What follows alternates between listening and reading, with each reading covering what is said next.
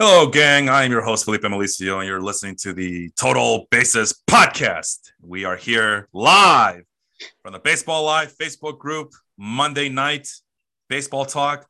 And I brought a guest over uh, as Austin is missing in action for the moment. Uh, we'll see if he chimes in after a while. But if not, we have Dan Butler out of Tennessee to talk to us about some Hall of Fame baseball. Dan, how you doing this evening? Good evening. How is it? How are you tonight, sir? I'm doing swell, man. I, I, love, dude. This this is one of my favorite times of the year. You know, it's hot stove baseball. Uh, and when I'm not doing, you know, hot stove baseball, um, I'm crunching numbers for next year's fantasy baseball season. And when I'm not doing that around this time of year, I am knee deep in baseball t- statistics as I try to figure out where the baseball Hall of Fame could go right and wrong. And that is what we're going to be talking about. We're going to be talking about the Baseball Hall of Fame, as we have two ballots, two committees to talk about. And I always butcher it because I, I always forget, but I guess it's the uh, Early Baseball Era Committee and the Golden Days Era Committee. They both have 10 players on each ballot. And we're going to talk about each player. And Dan uh, was with me, what, last year to talk some Hall of Fame baseball as well. So I figured, hey, let's try it again. You seem to be a very knowledgeable guy.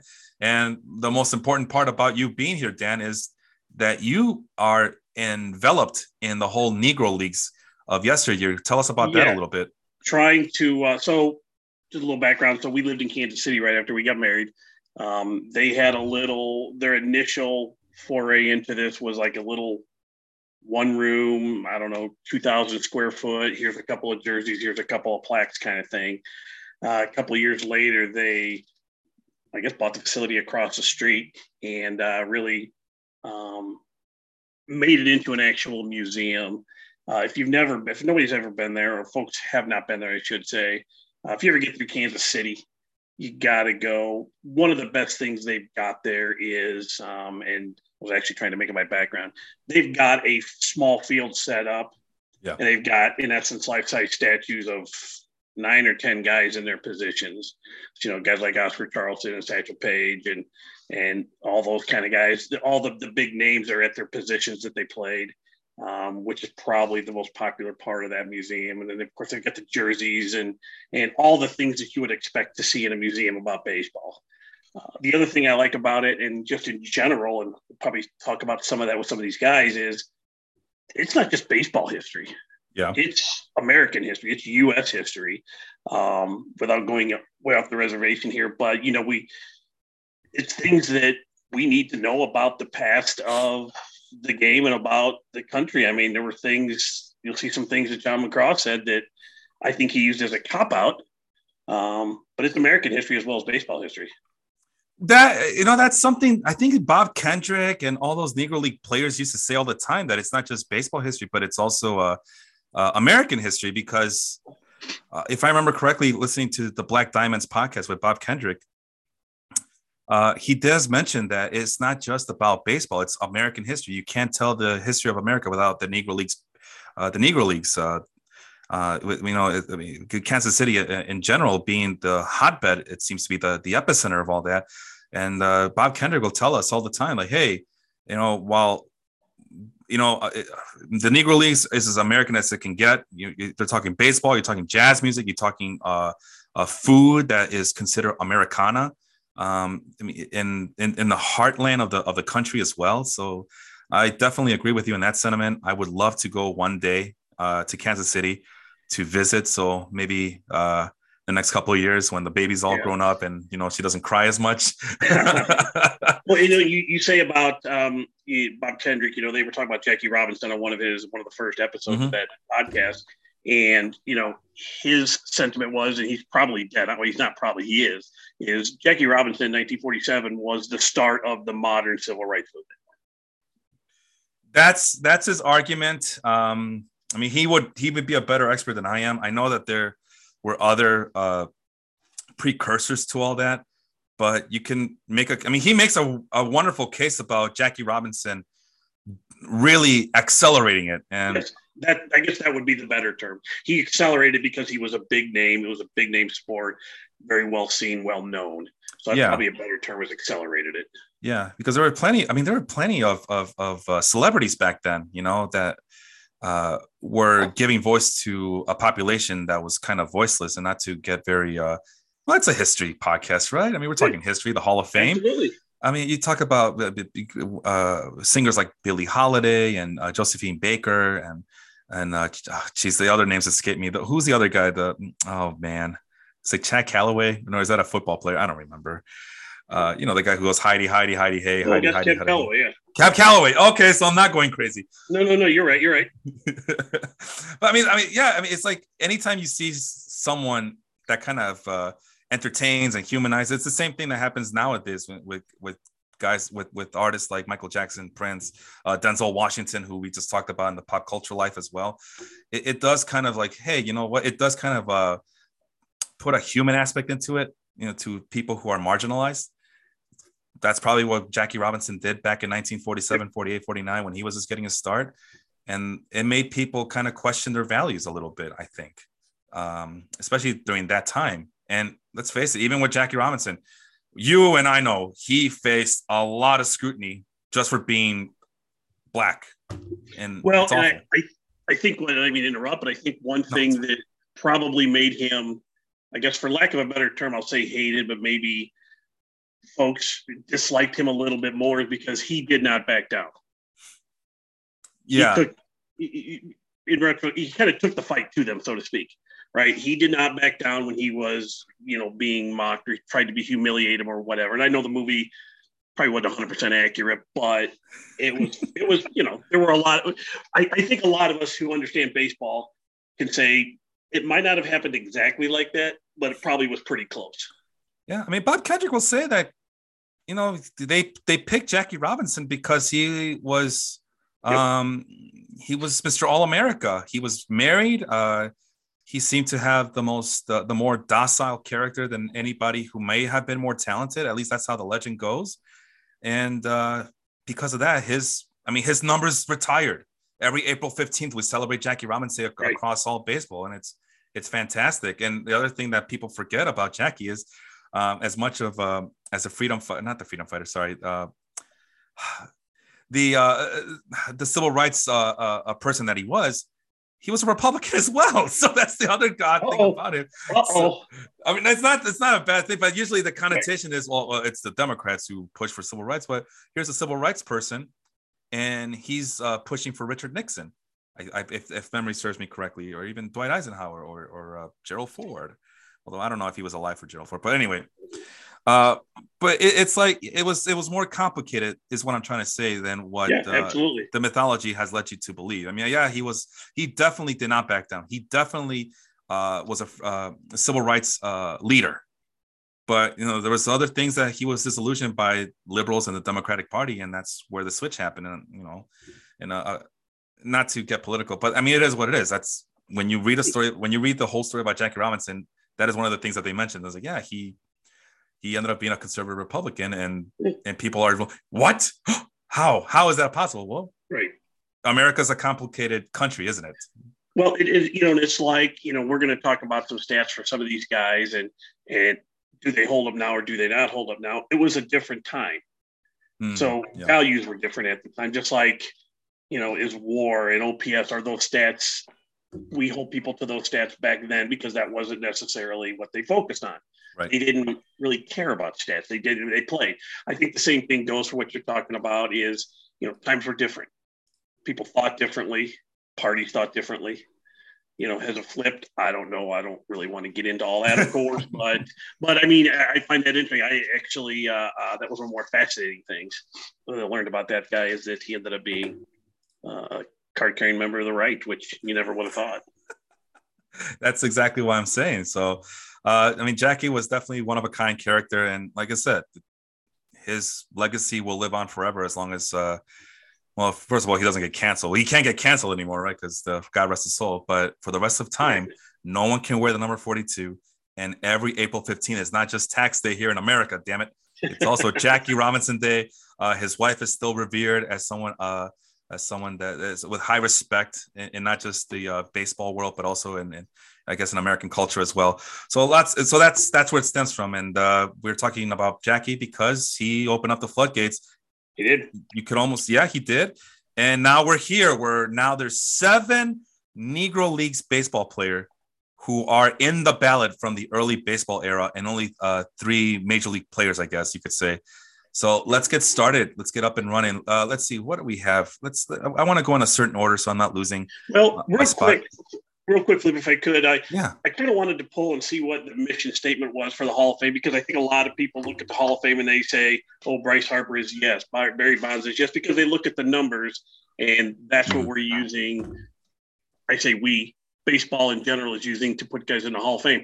But I looked at their mission statement uh, on their webpage, uh, and I'll just read a couple little snippets. But it's talked about being dedicated to fostering an appreciation of the historical development of baseball and its impact on our culture. That's Jackie Robinson. That's the Negro Leagues. Another part talks about honoring those who have made outstanding contributions to our national pastime. That can mean a lot of things, right? Yeah. Branch Rickey's one of them. Um, and then finally, in, in, the second paragraph, it talks about um, their mission is to preserve the sport's history, honor excellence within the game, and make a connection between the generations of people who enjoy baseball. Making a connection between generations, that's kind of what all this is. So it's, it's not always about numbers. That's why when we look at some of these Negro League guys, is don't necessarily get caught up in the numbers because you're going to look at the numbers and say, that guy's not a Hall of Famer. then you talk about some of the things they've done in the game. There are so many firsts that came out of the Negro Leagues that you've got to take a look at that. So I just wanted to throw that in there. No, that's that's uh, definitely uh, something I'm glad you brought up because when people think about the Hall of Fame, the first thing they think, well, uh, as one of my friends, uh, Robert uh, Robert Holiday, who also have has done these podcasts with me, his idea of the Hall of Fame is that you are walking among the gods, as he would say all the time. Yeah. And uh, at this point, we're thinking about Robert. He's going through a really tough time in his life. So, uh, mm-hmm. friend of the show, good friend of mine as well. Um, but yeah, his that's his ideal. Like if it were up to him and my buddy Matt Bushnell too, who does the football podcast, they would only bring in the the top of the top, the cream of the crop, right? Which would leave a lot of bunch of other people who didn't get those numbers out of the picture. But it says right there, honoring those who have made outstanding contributions to our national pastime. It's the Hall of Fame, the Hall of Famous. It didn't say anything about you need to randomly get 3,000 strikeouts and 300 wins and 500 home runs in order to be considered. Correct. It's right there, dedicated to fostering an appreciation of the historical development of baseball and its impact on our culture. You just mentioned it's not just about baseball history, it's American it's history, American culture, it's Americana. So, without that being said, we mentioned that because a lot of these guys who are uh, nominated are going to have to be considered mightily because of their off, uh, not off the field, but uh, just their contributions in general to baseball. Right. Uh, I have it set up uh, at the Baseball Reference website. Uh, I guess it's listed by by war. So, are you okay? We just go line by line, war by. yeah, that's fine. I can. I'll find it and I'll, I can talk real quick about him. All right. Uh, first up to the plate is Bill Dahlen. This is a guy that I mentioned my buddy Robert. We did an episode where we talked about uh, the first, uh, I guess, from 1896 to 1906. yeah. Uh, we talked about those, that 10 year period of baseball, and Bill Dahlen was way up the list. Uh, no matter which advanced statistic I use, whether it be uh, offensive runs above average, defensive runs above average, base running metrics, or, or just war in general, he was way up there. And like, and then I find out he's not in the Hall of Fame. And how is this guy not in the Hall of Fame? Yeah. Uh, why is he so disrespected after all these years?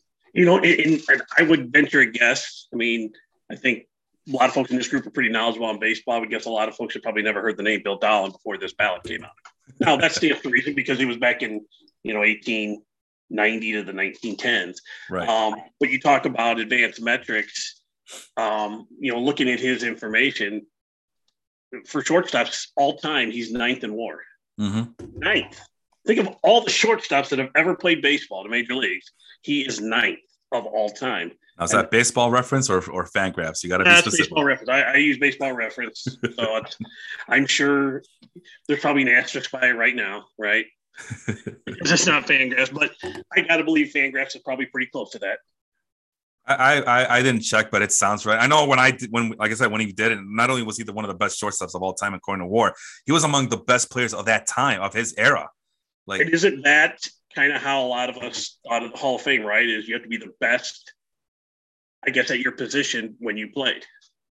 Yeah, well, this guy transcended his position in terms of production. Yeah. I mean, he was it. I mean, and, and yeah. again, it's position, era, but it's only era and position when when I don't know, I feel like it's there's like a lot of double speak, a lot of double standards when it comes to these players' Sure. uh, eligibility.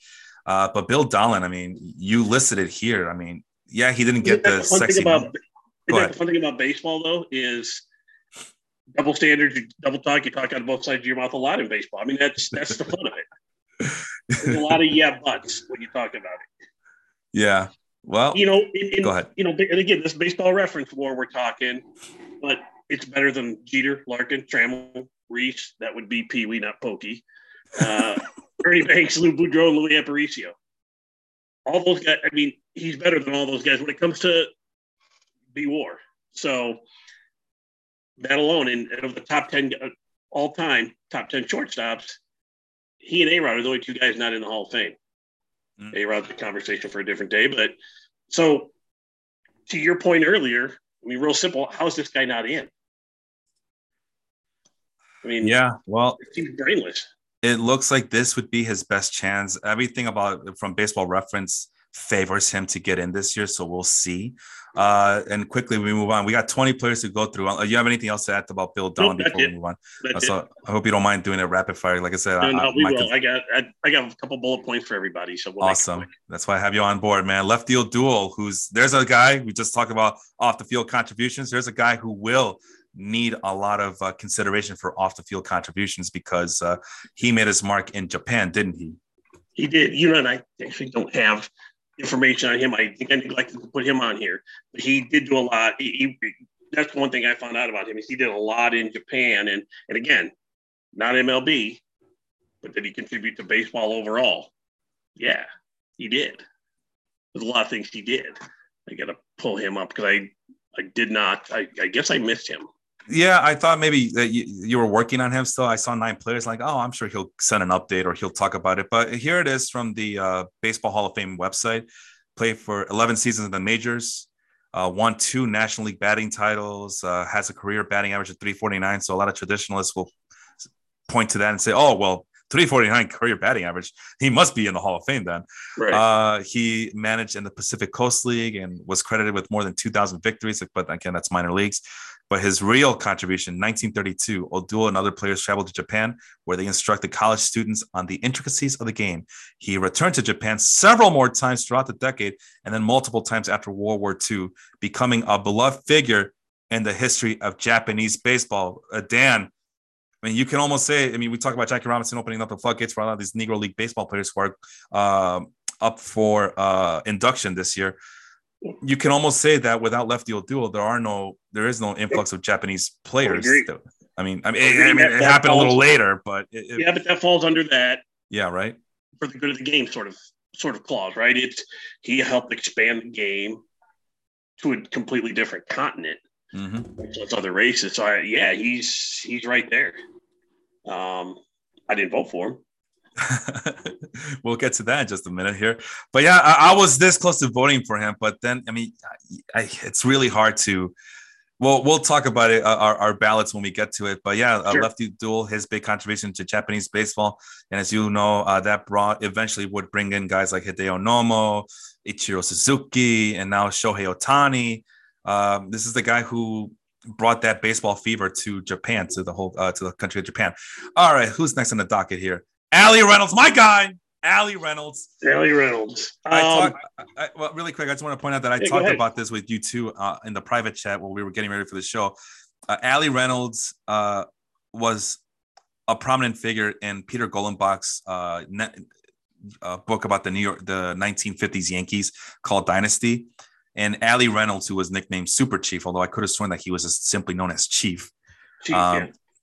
But I don't know. I looked it up, and, Baseball Reference says it was Super Chiefs. Like, all right, whatever, it's fine. I mean, I mean, he is uh, half Native American uh, from Oklahoma, and he was one of the all reliable um, starting pitchers for that dominant Yankee squad uh, for almost. Uh, well, wait, wait, I think he won six championships with them, I believe, uh, if, if I remember correctly. Yeah. What do you got for uh, Allie Reynolds on your end? So he, he, he won six titles with the Yankees. Um, was an All Star six times, and two of his seasons he was top ten MVP. And for Wow. a pitcher, that's saying something.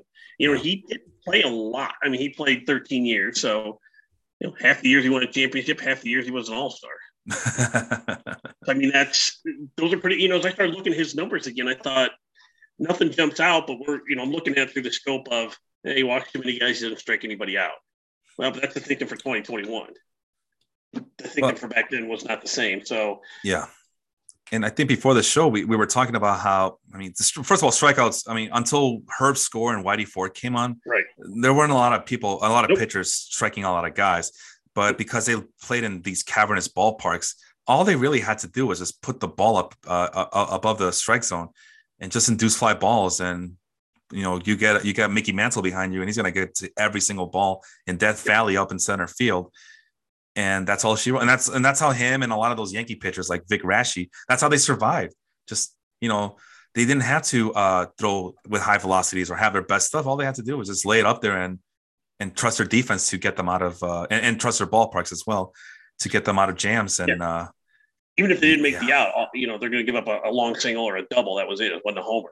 Yeah, it wasn't an automatic run, and you know, yeah a lot of those guys, I and the Yankees were stacked in the outfield. They always made sure to get the guys with the strong arms and the and the great range. And yeah, that, I could talk about. I mean, that's one of my favorite books of all time. Uh, even though you know you could say I'm a Yankee hater, but I I think I, I honestly I, I as you some of you guys know I root for both the Cubs and the White Sox. But because of that book and books just like that, I almost became a Yankee fan just just because of, of I mean, you, you couldn't go to the to the school library and not pick out a Yankees uh, uh, a Yankee book because they were the most prominent team out there.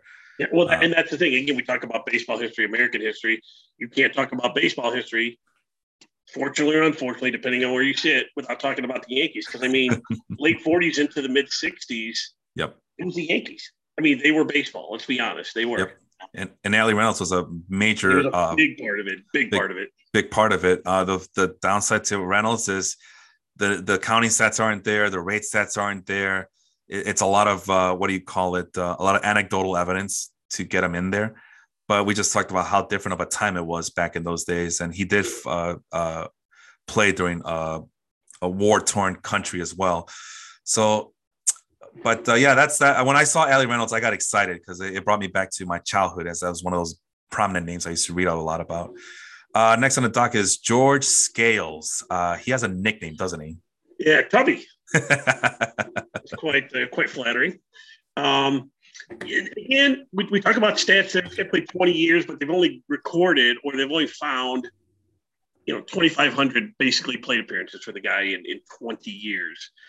Not to say they're not out there, because again, a lot of us that follow the game know that if they found 2,500 in different historical references and articles and things like that, there's probably another 2,500 sitting out there somewhere that did not get recorded because they may have been barnstorming through North Dakota and nobody kept score. They barnstormed right. through Oklahoma and nobody kept score. Uh, but his, I think his forte came through managing. Um, he managed the Black Yankees in 1932, 148 and 27. That's pretty good. That's, you win 85% of your games. That's pretty solid. Um, he also managed a lot in Puerto Rico. Uh, he won some titles down there as well.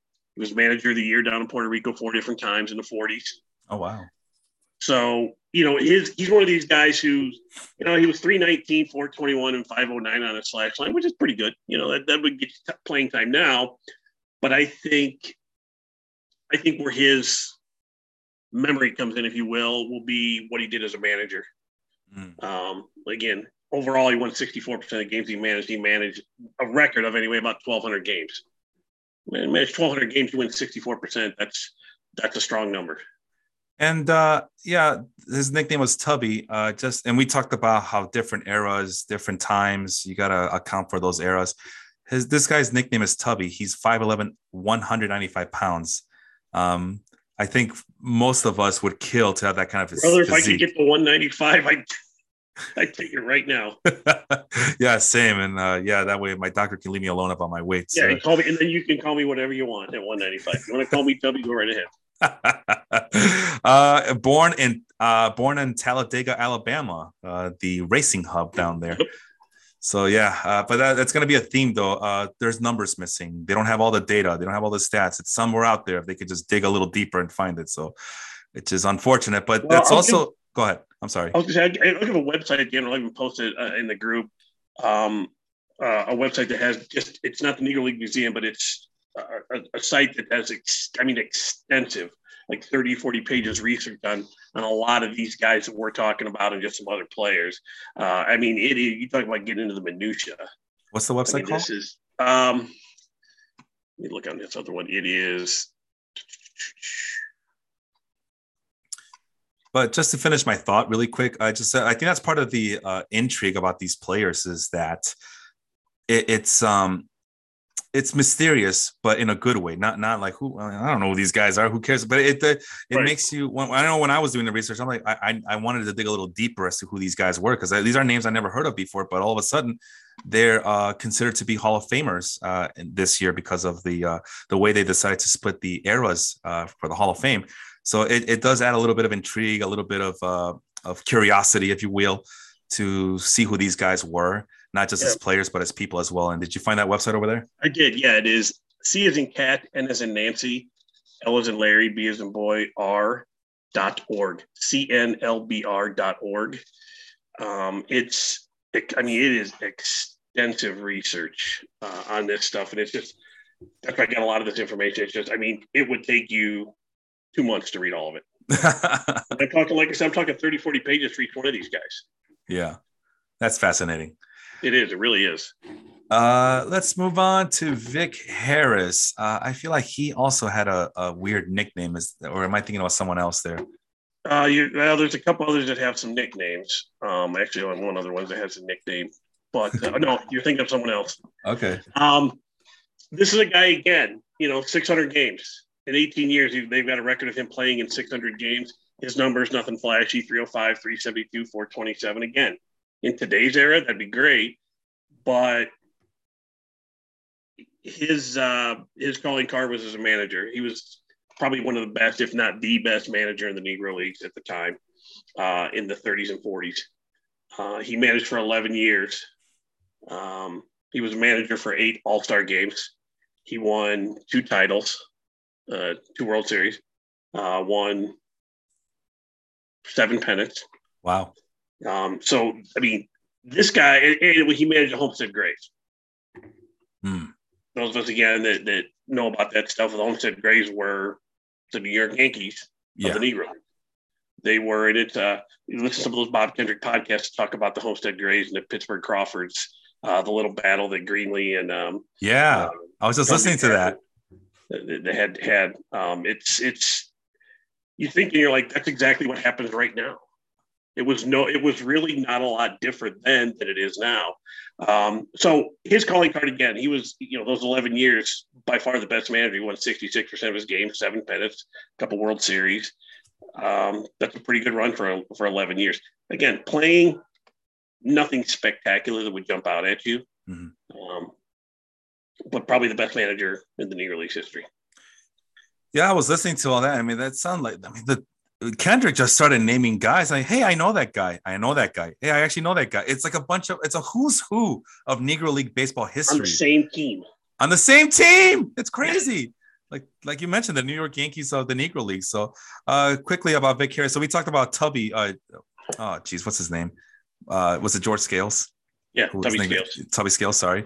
Uh what being a uh, 5'11, 195 pounder. Uh, so that's why he was nicknamed Tubby. And we say we both agree, oh man, I would gladly take 195 pounds at this moment. Vic Harris is 5'10 and 168 pounds. So just an inch smaller than Tubby uh, Scales, but obviously what about 30 pounds or so lighter than uh, Tubby yeah. Scales. So therefore, just, he, yeah, that's he was why just portly. They just called him portly. uh, he wasn't fully Tubby. Yeah. Uh, so yeah, Vic Harris, uh, uh, another guy from Alabama, Calhoun, Alabama, also with his brother Bill Harris as well. I, so a, sibling calling card there. Um, Dick Redding is the next guy on the list. What cannonball? You, yeah, the cannonball. Um, so this guy again, not a lot of records. Talking early twenties and thirties. Um, he was a barnstormer, but a lot of newspaper accounts, which is what that particular website that I gave you. Um, they do extensive research. They look at, you know, they, they've got all the newspaper articles and different stories at the time. But the newspaper accounts back then credited him with pitching seven no hitters against all levels of competition. That was in 1912. And they also have him at 30 no hitters in his career. Now, again, we got context is he wasn't playing against Lou Gehrig, Babe Ruth, Ted Williams, DiMaggio. He was pitching against Cletus on the North Dakota barnstorming team, right? So he wasn't necessarily playing against even very good players, but the fact is he still dominated everywhere he pitched. Mm-hmm. Everywhere he was allowed to pitch, he dominated. Um, in fact, so this is one time when John McGraw piped up. They asked him which black players he would like to have on his team, and uh, the Cannonball here was one of them, along with Smokey Joe Williams, Spotswood Poles, and Henry Pop Lloyd are the four guys that he would take on his team. The, the nicknames are just off the chain right now. this is awesome.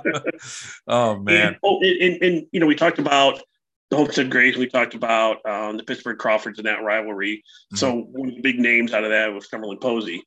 Uh, he was the owner, and when they asked him who were who were your top two pitchers, one of them was Smokey Joe Williams. The other one was the Cannonball, Mister Redding. So to me, that's the kind of stuff that holds a lot of weight. That guy was the Negro Leagues too. He right. was he was immersed in it, obviously, as an owner. If that guy's telling me that Cannonball Redding was one of the best pitchers of the era, then I'm taking him at his word. Wow. Uh, I mean, that's high praise. That's real high praise. Uh, really quick, just wanted to say hello to Henry, Calum, Chris, Matthew, and Steve for tuning in and talking some Hall of Fame. Hope you guys are staying cozy in this uh, dreadful Chicago weather. Although I don't know, Calum's from London, I believe. Henry's from New York, so we're all over the place here at the Baseball Life Facebook group. Really quick, something that really bothers me though is they asked John McGraw if if he could have any black baseball player, who would it be? And and, and he clearly knows about these guys. He clearly knows that the, the existence of these of these great baseball players, and yet it would not be for another what 30, 40 years for the you color barrier to be broken? We got one of these other players coming up. Um, has other some other things that John McGraw said about him that uh, um, I think will, to me, sheds a little bit more light on, you know, what he says and what his intentions are behind what he says. Ah, all right, all right. Well, is it John Donaldson? It is not John Donaldson. Wait, hold on, hold on, hold on. it uh, it is John Donaldson. Actually. Oh, all right. Um, Life group so serendipity. this is the guy who you know you and I were talking. I was thinking of maybe changing a vote, but I didn't.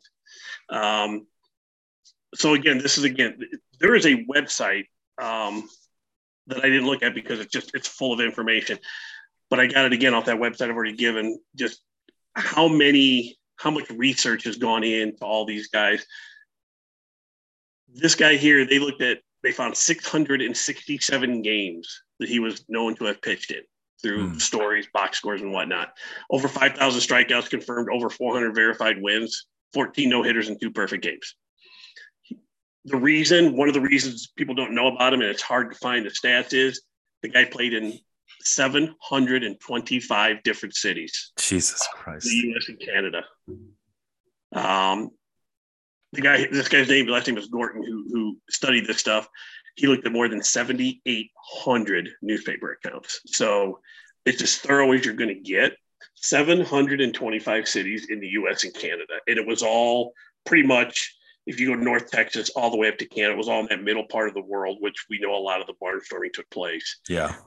So this goes again with with John McGraw, Hall of Fame manager, right? He said I think the greatest I have ever seen, and I would give fifty thousand dollars for him. And here is the key word, your key phrase: if it weren't for the color line in baseball.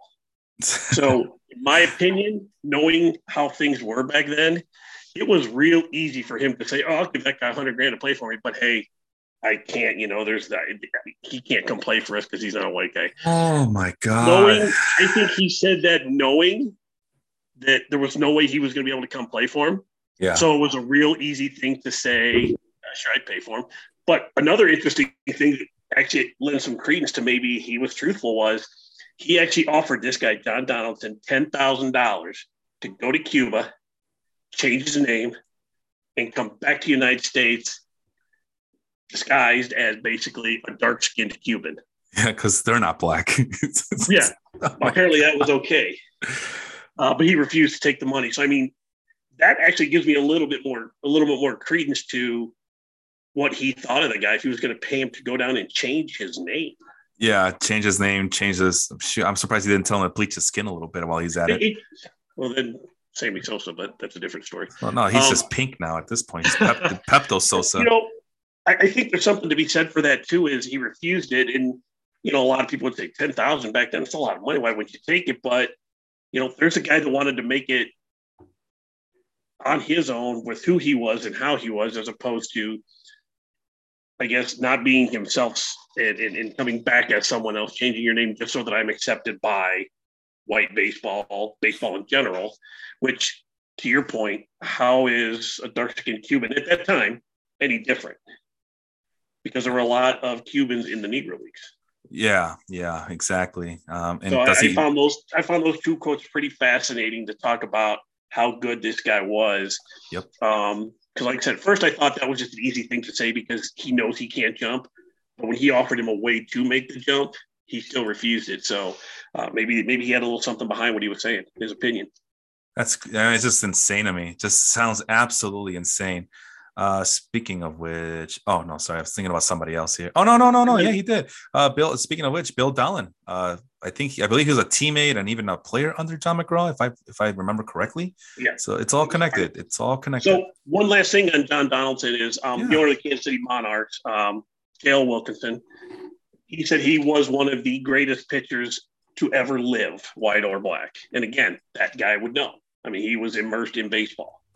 So again, when a guy like that tells you he's one of the greatest of all time, there's some credence there. It's just it's just insane. I mean, a hundred years later, or more than a hundred years later, now it's like fans demand that these Major League Baseball team get off their ass and go all over the world and find us the best baseball players to play in Major League Baseball, regardless of religion, race, ethnicity, whatever. Uh, at this point, sexual orientation. And Dan, you're a his, you're kind of a history buff. I, I, I take it. I pay attention. I try to pay attention. Well, to me, it's just the weirdest thing. I mean, the North won the Civil War, right? And somehow Jim Crow laws, which were running rampant in the South, take over not just the country, but this game of baseball that's supposed to unite everybody and just be universal. Because at the end of the day, it doesn't matter your skin color. It's can you help the team win? It's a team sport. it, it is, and you know, you know, oh my God. Is, imagine insane. if that was happening now. Yeah. The, the thought process is, and it wasn't this, and maybe it was back then, but that would, I mean, think about how that generates more, even more revenue.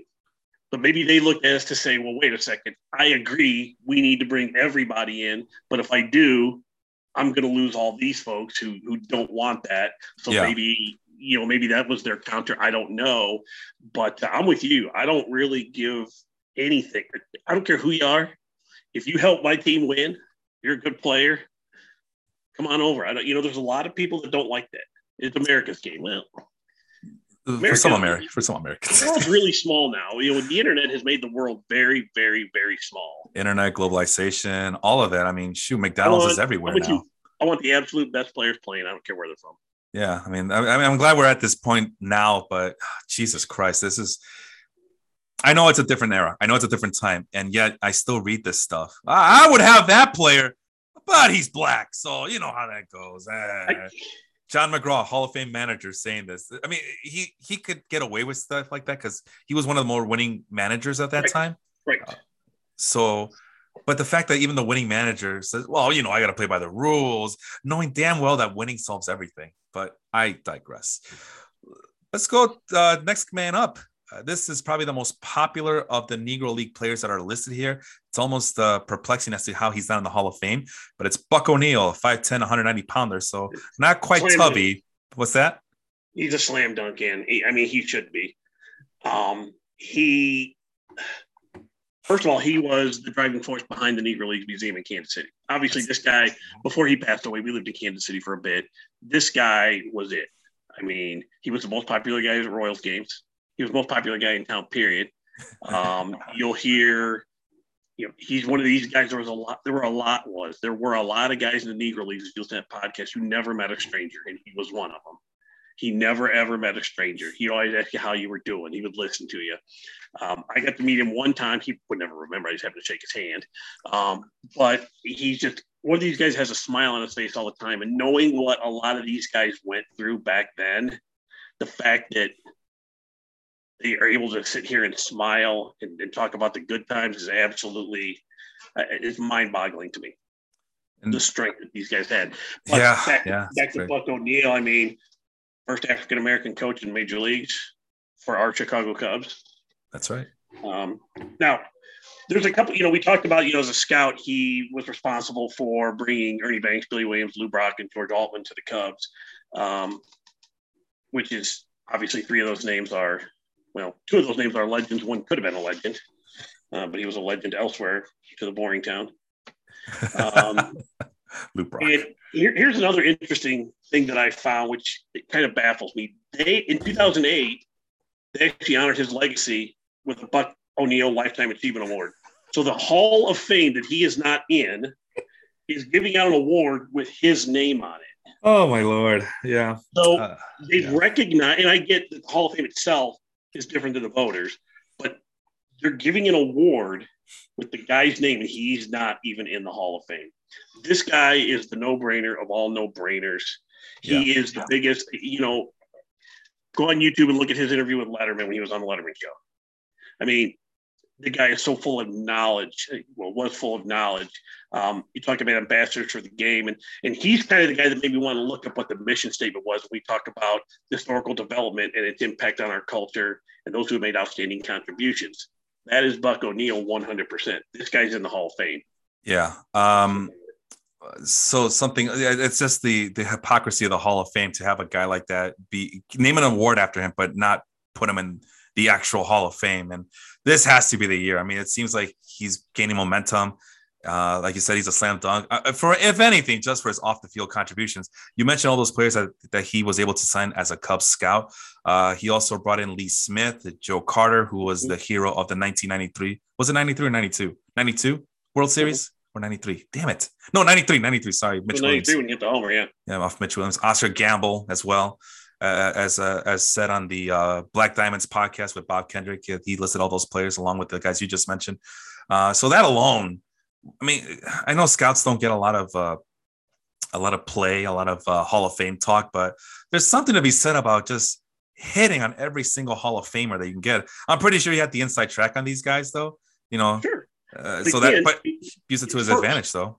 it, it, he was the first African American coach at MLB. That's again, that's what a lot of this. There are a lot of first in the Negro Leagues. He was the first. That's gotta that's gotta stand for something. It's not that he was the first and then faded away. He was the first, and he stuck around baseball for a long time. And he, Being, I think that word ambassador is overused a lot. It's overused a lot. Just kind of not, not for this guy. Not for this guy. This Not guy this truly guy. was an ambassador for the game, and he was an ambassador for the Negro Leagues. Um, I don't understand. I'm with you. I don't understand how this guy's. Met. It's been what 13 years since they named an award after him. 13 years, and they're like, "Oh, okay, yeah, I think we can consider getting him in there now." Uh, yeah, it's I absurd. it. I- And if anything, he's the reason there is a Negro Leagues Hall of Fame. Yep. So Absolutely, and, and there's a reason there's a huge interest in it now because yeah, Well, it was baseball with Ken Burns. They did a spot in there, and he started getting a lot of interview requests because he was there wasn't a lot of guys left um, at the time, so he was getting a lot of interview requests. And you know, he's on Letterman, he's on all the talk shows, day, night, daytime, nighttime, and he's just getting he's getting the message out there. That along with the Negro Leagues Hall of Fame or museum rather, yeah, I, I think that that's the contribution he made to this game is he does not want the past to die. right, right. We can't we can't forget it because that it, it was a huge part of history. I mean, I would again tell people go to the Negro League Museum if you've never been there. Yeah. Um, if you ever get there, you will you'll be there all day. It's not a huge facility, but you will be there all day. Um, so I think I, agree with you. I think he's a slam dunk. I can only imagine. I can only imagine. Like I said, I want to go one day, uh, hopefully soon, especially after talking to you. Uh, quick hellos to Leon and Jacob of the Step Back Podcast, the basketball podcast over at Basketball Life, and uh, or as I like to call them, two easy wins in the Basketball Life uh, fantasy bas- basketball league that Wow. we're in. Yeah, I said it. I said it. Oh, gun smoke. Uh, Henry wants to chime in and say that innovation does deserve recognition, and that's something we're gonna have to deal with it because there's the stats aren't there, but I mean, all the anecdotal evidence shows that these guys that we were just talking about made those contributions, and uh, oh, easy. and and the domino effect that that created across all of baseball. Uh, Sean, Alabama boy, excited that we mentioned Talladega. Uh, and uh, yeah, he knew that the Sammy Sosa reference was going to come in. Uh, he spelled it soda. I don't know if he meant Sosa. I don't know. Uh, but um, anyway, next guy up, Bud Fowler. Uh, this is an interesting one. Uh, 5'7", 155 pounder. And he's a local boy out of Cooperstown, New York. Huh? Yeah. Well, he's only local because his dad. He's got a fascinating story. First of all, no stats on this guy. None. Zero.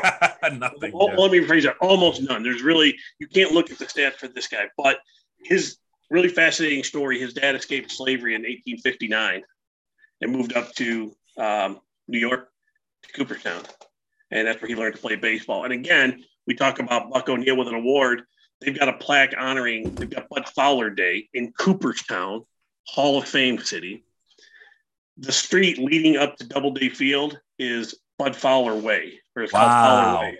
So again, he's got a street named after him on the complex. He's got a plaque in Doubleday Stadium on the complex, but he's not in the Hall of Fame. His his claim to fame, yeah, uh, earliest known African American player in uh, professional Major League Baseball, started playing at 14 years old in 1872. And again, I don't think the age matters or where. It's just he was the first guy. And again, like I, yeah. I'm keep saying, is it's the first. A lot of firsts, and I think when you're the first, that that's got to hold some water. Yeah. Because without him, is there any of these other guys is there a Negro leagues and is there any integration in 1947? I, who knows? Who knows? So he was kind of the guy that started it all. But again, no real stats on this guy. Um, one thing interesting about this guy is he did not play with just one minor league team. He was, you know, 2021, you see a guy who's the best in the league, and you can argue whoever that might be. Let's just say it's Soto. Everybody wants him on their team. The Nats do not want to give him up exact opposite for this guy back when he was playing is he was so good. He was better than a lot of the white players. and It pissed him off. So yeah. he had to go to another team. Imagine that. The guy yeah. is so good and your ego can't handle it. You'd rather lose your best player than continue to win. Oh it, boy. That my mind. So that this guy played all over the place in 1878 to 1895. So what is that? That's 17 years. He played with 12 different professional teams. Yeah, you know? that's uh that's amazing. That is really amazing. But you, uh, you get pushed out, you kind of get squeezed out because you're too good. And then a hundred years later, you get all these rec- all these recognitions in your hometown, yeah, yeah. except for the one that counts the most, and that is right. And again, the he's Hall got a street named after him. He's got a plaque at the baseball stadium on the Hall of Fame complex. So go figure. It's really absurd the, the hypocrisies and the and the double standards and the and just the the, the, comical way that the uh, baseball Hall of Fame kind of uh, presents itself on a year to year basis. But just you guys got to right. remember, it's just a museum. It's out there to make money. If it doesn't make any money, it it doesn't know how to operate without it. That's why the Hall of Fame is one of the most important days of the year for the museum because that's where they make all their money. Last guy on the list here, Grant Home Run Johnson. Okay, so when we talk about a guy from that uh, olden days, home run Johnson. Let me guess, he hit like 18 home runs and led the league or something, right? Yeah, well, a slugging percentage maxed out at like 460 one year, but a lot of there's four or five different source resources that show him his his slugging percentage is a career between 350 and 395. You know, so I mean, you know, that's Mick Kelleher stuff. Uh, but again, that that ball era back there with home run Baker, so, you know, the guy's right. 90s leading the league. Um, you're putting that guy fourth in your lineup. Um, but again, a lot of missing, a lot of missing stats on this guy. Um, and a lot of them are from when he was in his 20s, which is probably, if we look at history, was probably when he was playing his best baseball in his 20s. Mm-hmm. So there's really not a lot of stats. You know, you look, there's four or five different resources out there that, that have him recorded anywhere between 250 and 366 games. Not a lot to go with there. Um, I'll, I'll, be honest with you, I'm not real sure why he is on the list. I didn't find anything super noteworthy about this guy. He was during his career, he was he was part of 26 championship teams with help, which helps. Um, what kind of championships were they? Not real sure. Wow. Um, um, so again, in 39% of his games that they found of, of newspaper articles and, and box scores and things like that, 39% of them were games he played in Cuba. Cuba comes up. So it's yeah. it's at the time he was the guy. So when you look at you know you, you compare him to Home Run Baker, you compare him to those guys in the dead ball area. Yeah, he had some power. It's really about it. Um, yeah, he was considered. I mean, by all accounts, he was considered one of the best black baseball players during that dead ball era. For whatever well, that's worth. That, that's why he's nominated. That's why he's yep. made the he made the committee, uh, uh, the ballot on, for that uh, early baseball era committee uh, because uh, he was considered one of the greatest players of that dead ball era. But I mean, we're, we're supposed to judge these guys based on the era that they played in. We can't, you know, right uh, uh, penalize him too harshly but at the same right. time we don't even know where all of his games are and, and baseball reference has no stats yeah, exactly. he's incomplete on his report card and there you have it 10 players hey you guys have an opinion let us know who which four players maximum of that of those 10 players we just listed would you uh, vote for if you had the power that kind of power to induct these guys into the hall of fame uh, let's let's talk about it some more in the comment section. All right, now we get to the golden days era. That's gonna be probably a more popular uh, era of baseball. And I actually have a spreadsheet for that that I can share with everybody because I know how much everybody loves my spreadsheet. So here we go. Let's uh let's see here. I made it all nice and colorful. Let me know if you could see it. It's uh, thinking, and there it goes.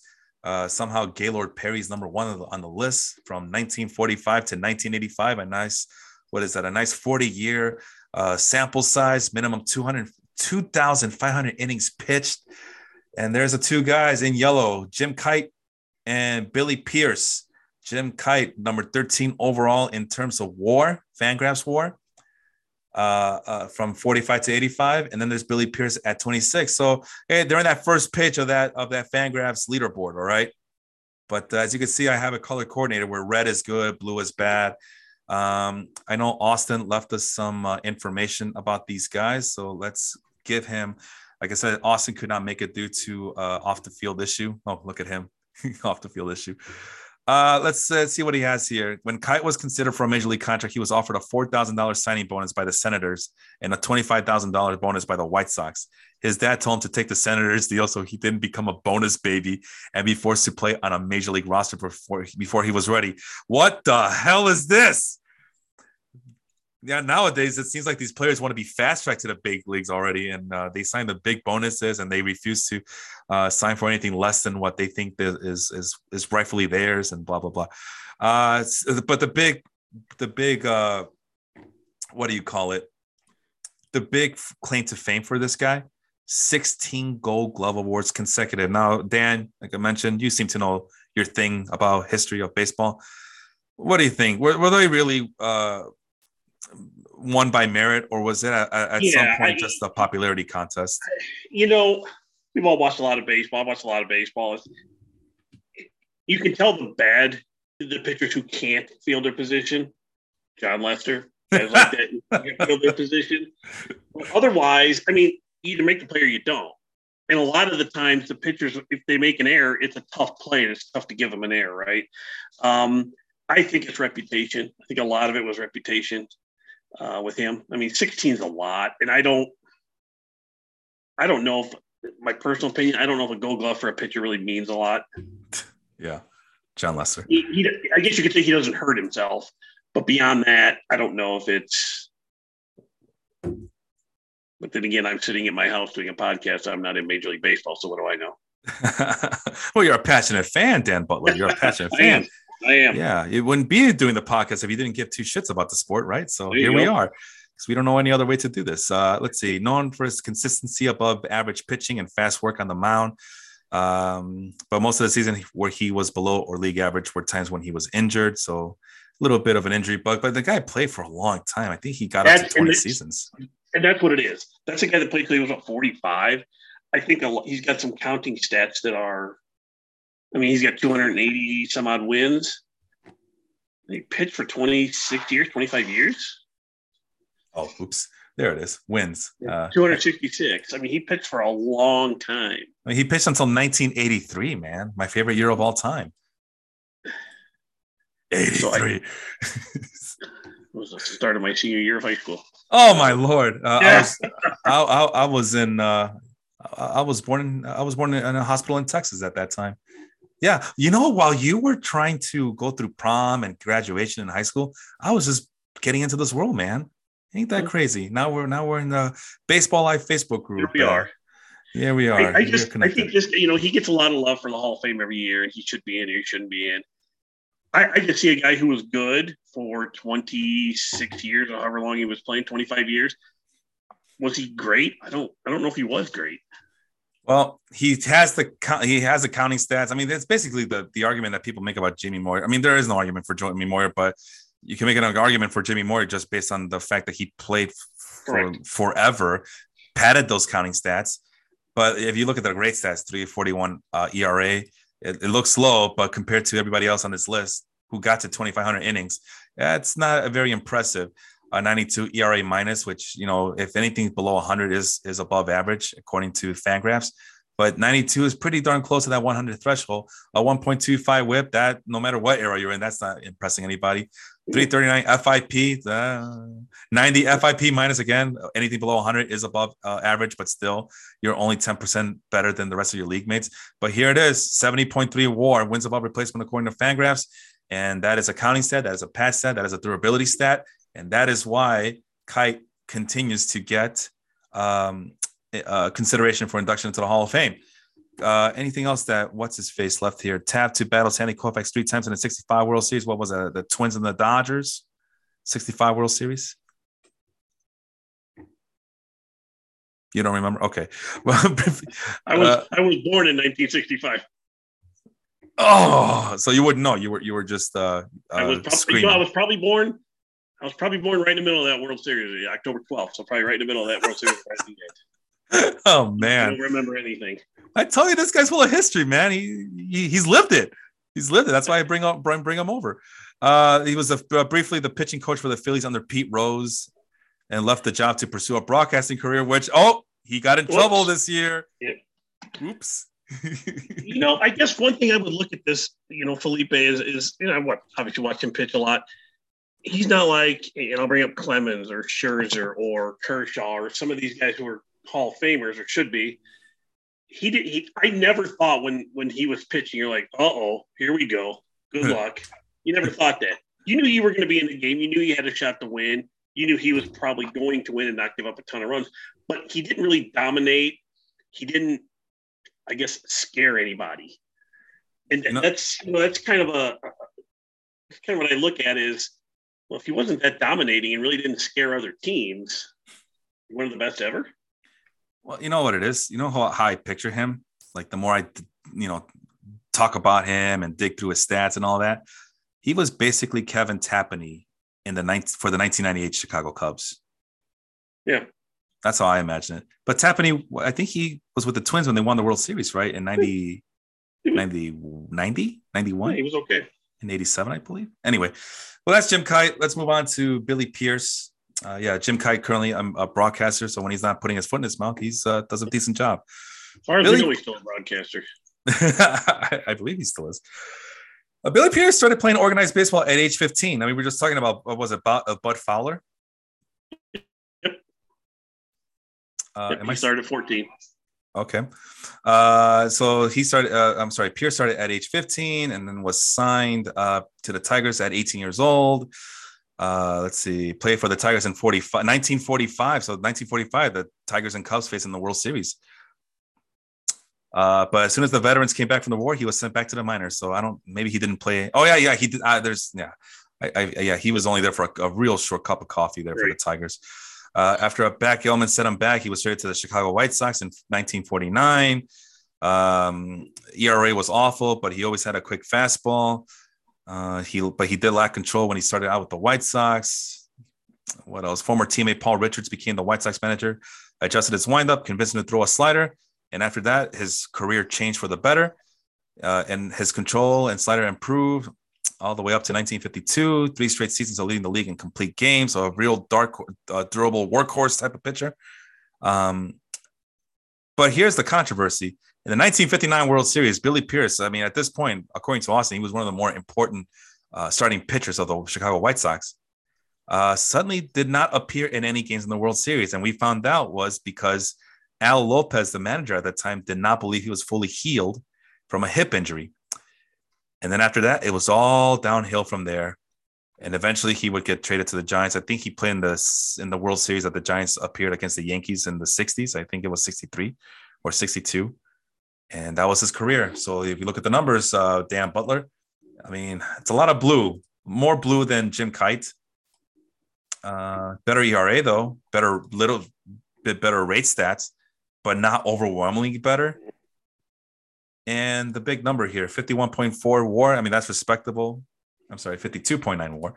Respectable, but I don't know. What do you think about his uh, stat line that you see here? No, because you, know, you look at his average season 14 11, 327. Nothing wrong with that.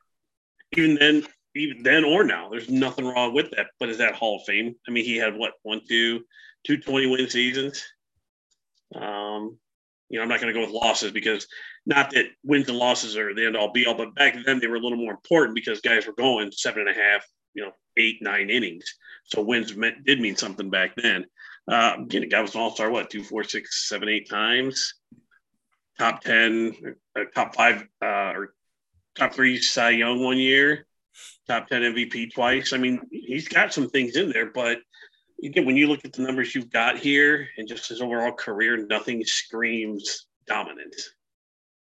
You know, he didn't even have like a three year run where he was just the absolute best pitcher in the league without question. Where you yeah, I mean, and say, yeah, you know, he had a run for four or five years where he was the guy. Nobody yeah. could hit it. He got everybody out, but he really didn't have that. He had a couple good years, but that's it.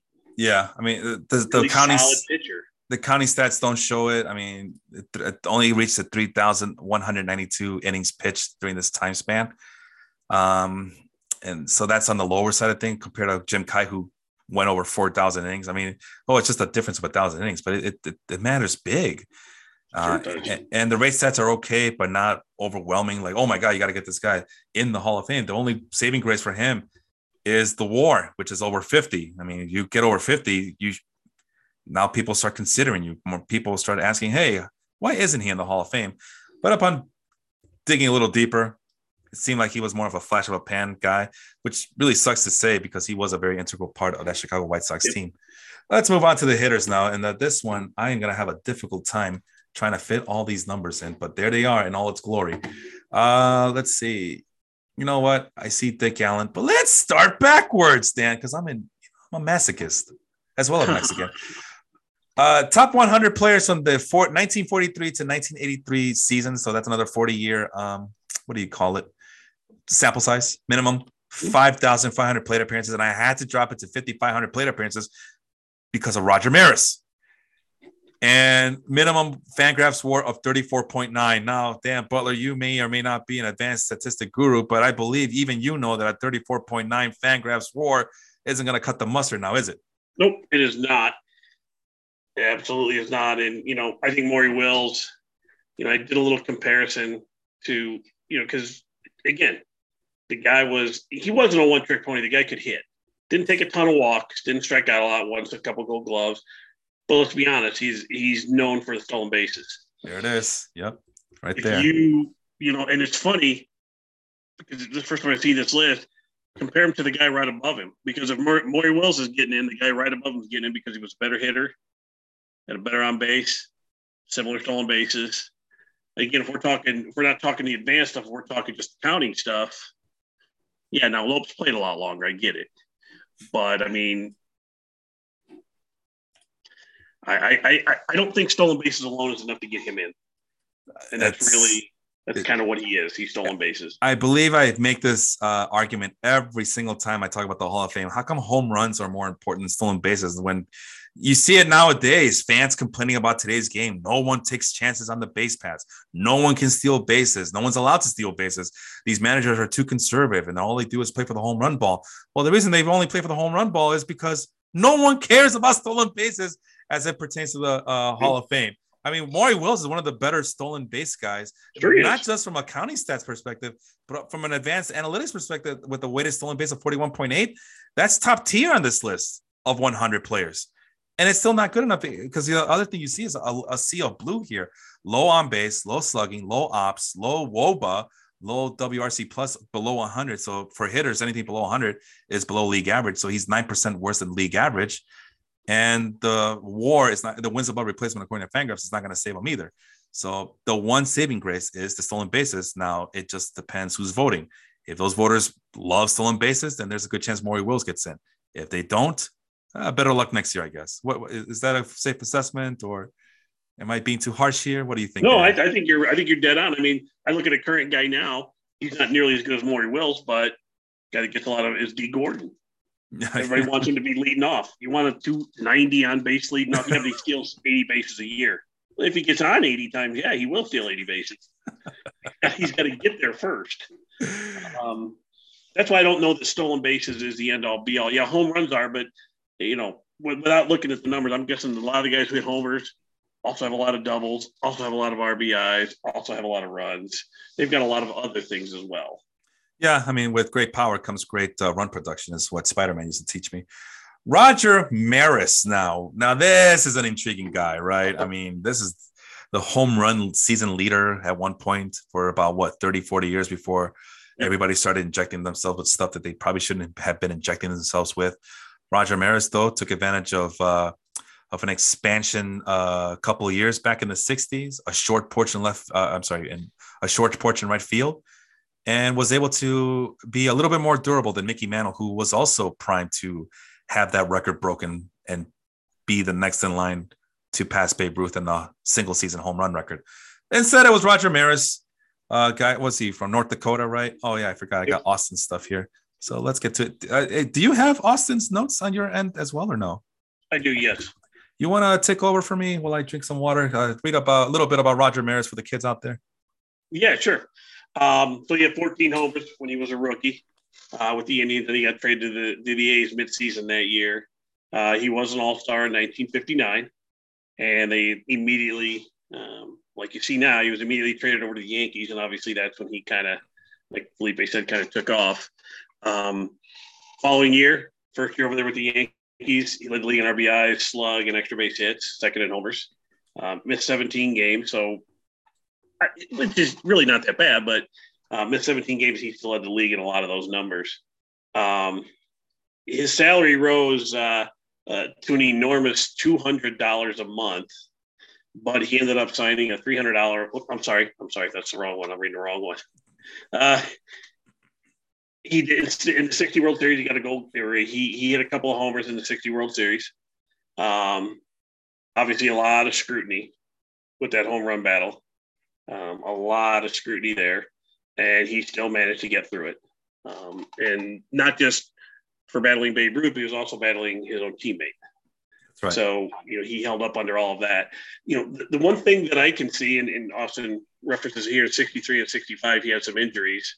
Um, and every, and that's one thing I look at his numbers is he didn't have a lot of full seasons. And to me, I think that's kind of what is hurting him. Now, he did play in seven World Series, uh, which at that time was most. Um, he died. He passed away in '67. Um, wow. So he was young. Wow. But when you look at his numbers, though, I just you see a guy who looks like he struggled to stay healthy. Uh, uh no, he retired in '67, died of cancer in '85. I'm sorry, I misread that. You're right. Yeah. Um, yeah, I misread that. I mean, uh, but you mentioned it. Uh, riddled with injuries. There's a reason why I had to drop it to 5,500 plate appearances was because of Roger Maris. I had to account for his 5,800 at bat or plate appearances uh, compared to a guy like Maury Wills, who's well over 8,000 at this point. So, so that's one disadvantage. So it shows up on the hits, only 1,300 hits. So that's only so 280. That whole career, he had 275 homers. So he played 12 years, hit 275 homers, and in one season he hit 25% of his homers in one year. yeah, I mean, like I said, man, he took advantage of an expansion. Uh, expansion yeah, you can't. He, I mean, the guy did it. You know, yeah. the guy did. He put the numbers up, but total body of work, I, would say no. I mean, it's a lot of blue here. It's more blue than Maury Wills, and Maury Wills, well, 476 slugging percentage, but that's something to be bragging about. I mean, uh, but yeah, and, and if it sounds like we're being dismissive or being too harsh, I mean, it's the Hall of Fame. I mean, we got, I, I, Dan, I feel like I'm very lenient towards these guys. I want to give these guys the benefit of the doubt. But now you got nothing to show me here. At least Maury Wills, you can say, oh, well, stolen bases. Okay. I mean, if stolen bases is such a valued commodity, then yeah, put him in the Hall of Fame. I would agree. But Roger, Roger Maris is in there. Roger Sorry. Maris is in there. You know his his home run chase, his home run record. He's in there. He his bust isn't in there, but he's he's part of baseball history. So he is his his achievement is in the Hall of Fame. Yeah. I think that's fair. I think that's fair. Yeah, that's a nice compromise for him and his family. I mean, not not to be disrespectful, but I mean, it's it's a hard sell, man. It- it- there's really nothing to go off of that except for that one year where he where he broke the home run record for the single Yep. season. Uh, Tony Oliva is next, and this is a real tragedy here, as uh, it seems like every time I was reading about the Austin's notes, it seemed like it was one mishap after another. Known as one of the best all-around Latin hitters in baseball history. Uh, let me fix this for you. Uh, all right, now we start over. Uh, one rookie of the year in 1964. Had weak knees though throughout his career. Even with the DH, he couldn't extend his career. He changed his name to Tony. Uh, his real name is Pedro, but he changed it to Tony. Uh, something about some birth certificate issues. Uh, defected from Cuba. We just talked about Cuba. Uh, so who was the player? Was it um, help me out? Who was the player we were talking about in the Negro Leagues who was told that he should go to Cuba and then come back as a Latino player? Oh, that was John Donaldson. Yeah, John Donaldson. Well, yeah. See, John Donaldson, had he known that Cuba would become a communist country and then where the players had to defect, maybe he would have taken John McGraw on that offer, but now we don't know. Tried out for the Twins and went seven for 10 in five inter squad games. And, uh, but he was sent home because he was a very poor fielder. Um, uh, had trouble getting into the team because of racial profiling. So even even during the the golden era, right? Even after this is post integration, there's still a lot of uh, racist overtones with Major League Baseball teams. Uh, as as you may or may not know, Dan, um, I'm pretty sure you do know, but it's, it's the most the more racist teams that were out there back in the day were the teams from the north that were. Oh, yeah. I mean, the Yankees. I mean, what they they had Elston Howard, and that was their token black guy, and Clark Griffith. Clark Griffith was terrible. yeah, Clark Griffin with the Washington Senators, and then he moved them to the Minnesota Twins. But yeah, he was made awful.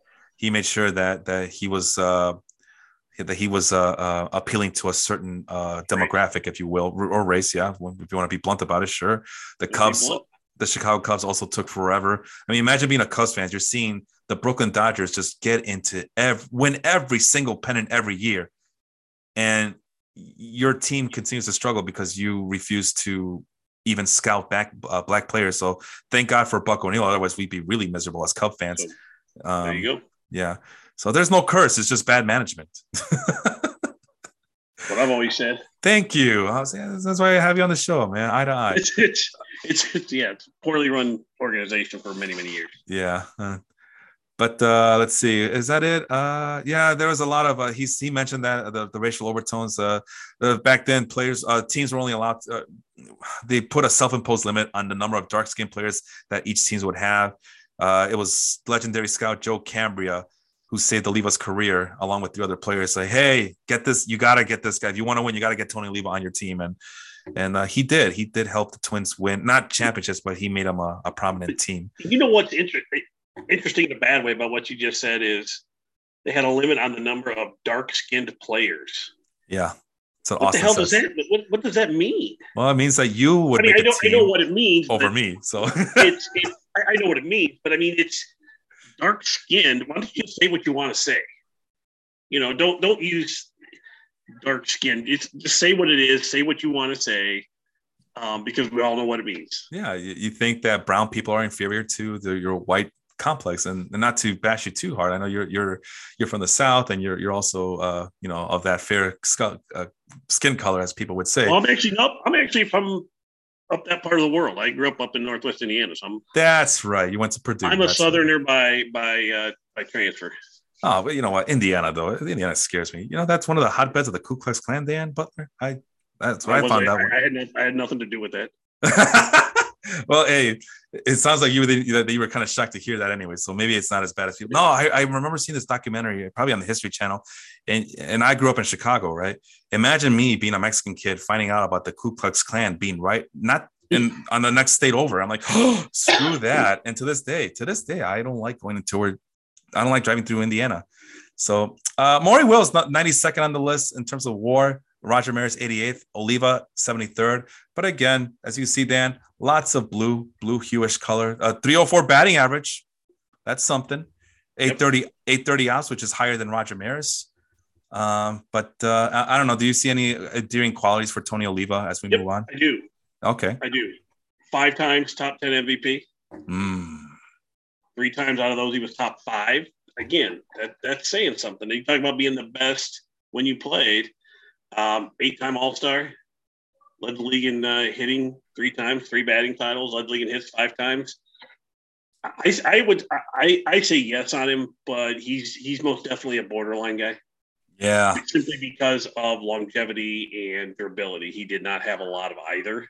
Yeah. Had he done that, and I did the math, um, you know, his average 162 game season was 185 hits, I believe. Multiply that by the 15 years he played, he's right at about 2,800, 2,900 hits. He's in automatically there. Oh, for sure. Uh, and then even if, he, even if he gets 2,500 hits, he's in automatically. I mean, this guy, all he did was hit. He's just one of these guys. All he did was hit. And so he wasn't a great fielder. And he helped yeah. the Twins uh, make yeah. it to the World Series. I mean, he they didn't win it, but he, made them relevant for a little bit in the 60s. So, and I, I, guess I should point out that, yeah, first basemen do get penalized by war because, hey, you're a first baseman. Anyone can play the, the, the, the position, right? And then Ron Washington will show up out of nowhere and say, it's a very difficult sport, uh, difficult position to play. Ask Gil Hodges. Is he next on the list? Yes! Gil Hodges is next on the list it just kind of worked out that way. You uh-huh. want to you want to read about I 67th on the list of 100. Do you want to read about Gil Hodges over there? Yeah, yeah. Let me roll up. So obviously, uh, I think a lot of people if, if, who know the history of the game, he was a gentle giant. He was a true gentleman on the field, which you know we don't. I don't know if that matters, uh, but it, it, probably should a little bit. Um, Princeton guy. He was born in Princeton. Played four sports in high school which I think you know we, we see a lot. We'll probably see we probably see a lot of that with a lot of these guys, multi-sport guys. Um, he was very reserved uh, during the '69 season. Uh, he didn't think Cleon Jones was hustling enough, so in, instead of signaling for him to come in, he walked all the way out to left field to bring him back to the dugout and take him out of the game. That's when he was a manager. Um, we've seen we Billy Martin kind of did that once. They didn't walk out to get him, but he pulled Reggie out. Um, so we've seen that before. Um, one of the first managers to stick with a platoon system. So I'm sure he's probably getting some wrath from some folks now because there's a lot of folks that don't like that. Um, 370 career homers, most by a left-handed hitter from 1960 to 1963. Um, again, that's something. Yeah, that's you talk about the best of your era at the time. Uh, he won three Gold Gloves at first base. Um, the guy had a good career. He had a decent career. Um, but you know, like you said, you and I talked beforehand. My only argument to this is if Gil Hodges is in, uh, compare his numbers to Anthony Rizzo. Yeah, I mean they're the same. And Rizzo's are actually a little bit better. So I mean, I, Rizzo's not a Hall of Famer in my mind. Oh Cub man, Hall of Famer. He's a Cub Hall of Famer. Yeah, yeah, yeah. I mean, he's, he's a statue guy. He's a statue guy, but he's not a Hall of Famer. so that that's what I use as my is my measuring stick. Is uh-huh. he's the same exact hitter as Rizzo, just not quite as much power. Uh-huh. So I don't I don't think he gets in. Um, what was I gonna say? Uh, am I reading this right? Was he only forty seven years old when Gil Hodges died? No way. That doesn't that doesn't sound right. Uh, I'm looking at the baseball reference page and it says that he died at age 47, but no, that doesn't look right. Oh my God. Wow, he died very young. Uh, was young. I mean, that's what happens when you manage the Mets. They'll they'll they'll accelerate your lifespan. Uh, you can tell him that he's a gentle giant. He's 6'1", 200 pounds. So yeah, the different era back then, right? Just a different time. Because I thought he was like a Matt Olson type of player, but maybe six one was the six four back then. I don't know. But looking at the numbers, yeah, the home runs are there a little bit borderline 370. But obviously, you know, you think about first baseman, you think more home runs. Then again, then again, this is a different era. This is a different sure. era of baseball. So, and just to put it in perspective, how many home runs did he hit? 370 home runs in a 40 year uh, time span. That puts him at 23rd overall there, Dan. 23rd overall in home runs for that 40 year time span. So maybe, uh, and it's a, it's a list of 100 players too, as well. So, so maybe there's something to be said about that, about his uh, progress. I think there's merit there, and I think that merit, there's merit for discussion. But I just think ultimately, he's in the hall, as we talked about, he's in the hall of really good players, but I'm not sure if he belongs in the Hall of Fame because yeah. you look at those players he's around. You know, take out Lou Brock, but I mean, you know, guys like Fregosi and Boog Powell and and Foster and and Roy White, Thurman Munson, those guys were all really good players, but they're not Hall of Famers. Yeah, yeah, and again, uh, I like to point out once again, first baseman do get penalized uh, pretty severely sometimes with the WAR number, but still, a lot of the other stuff, uh, the the uh, the WRC plus and the uh, other figures, uh, they just don't favor him too highly.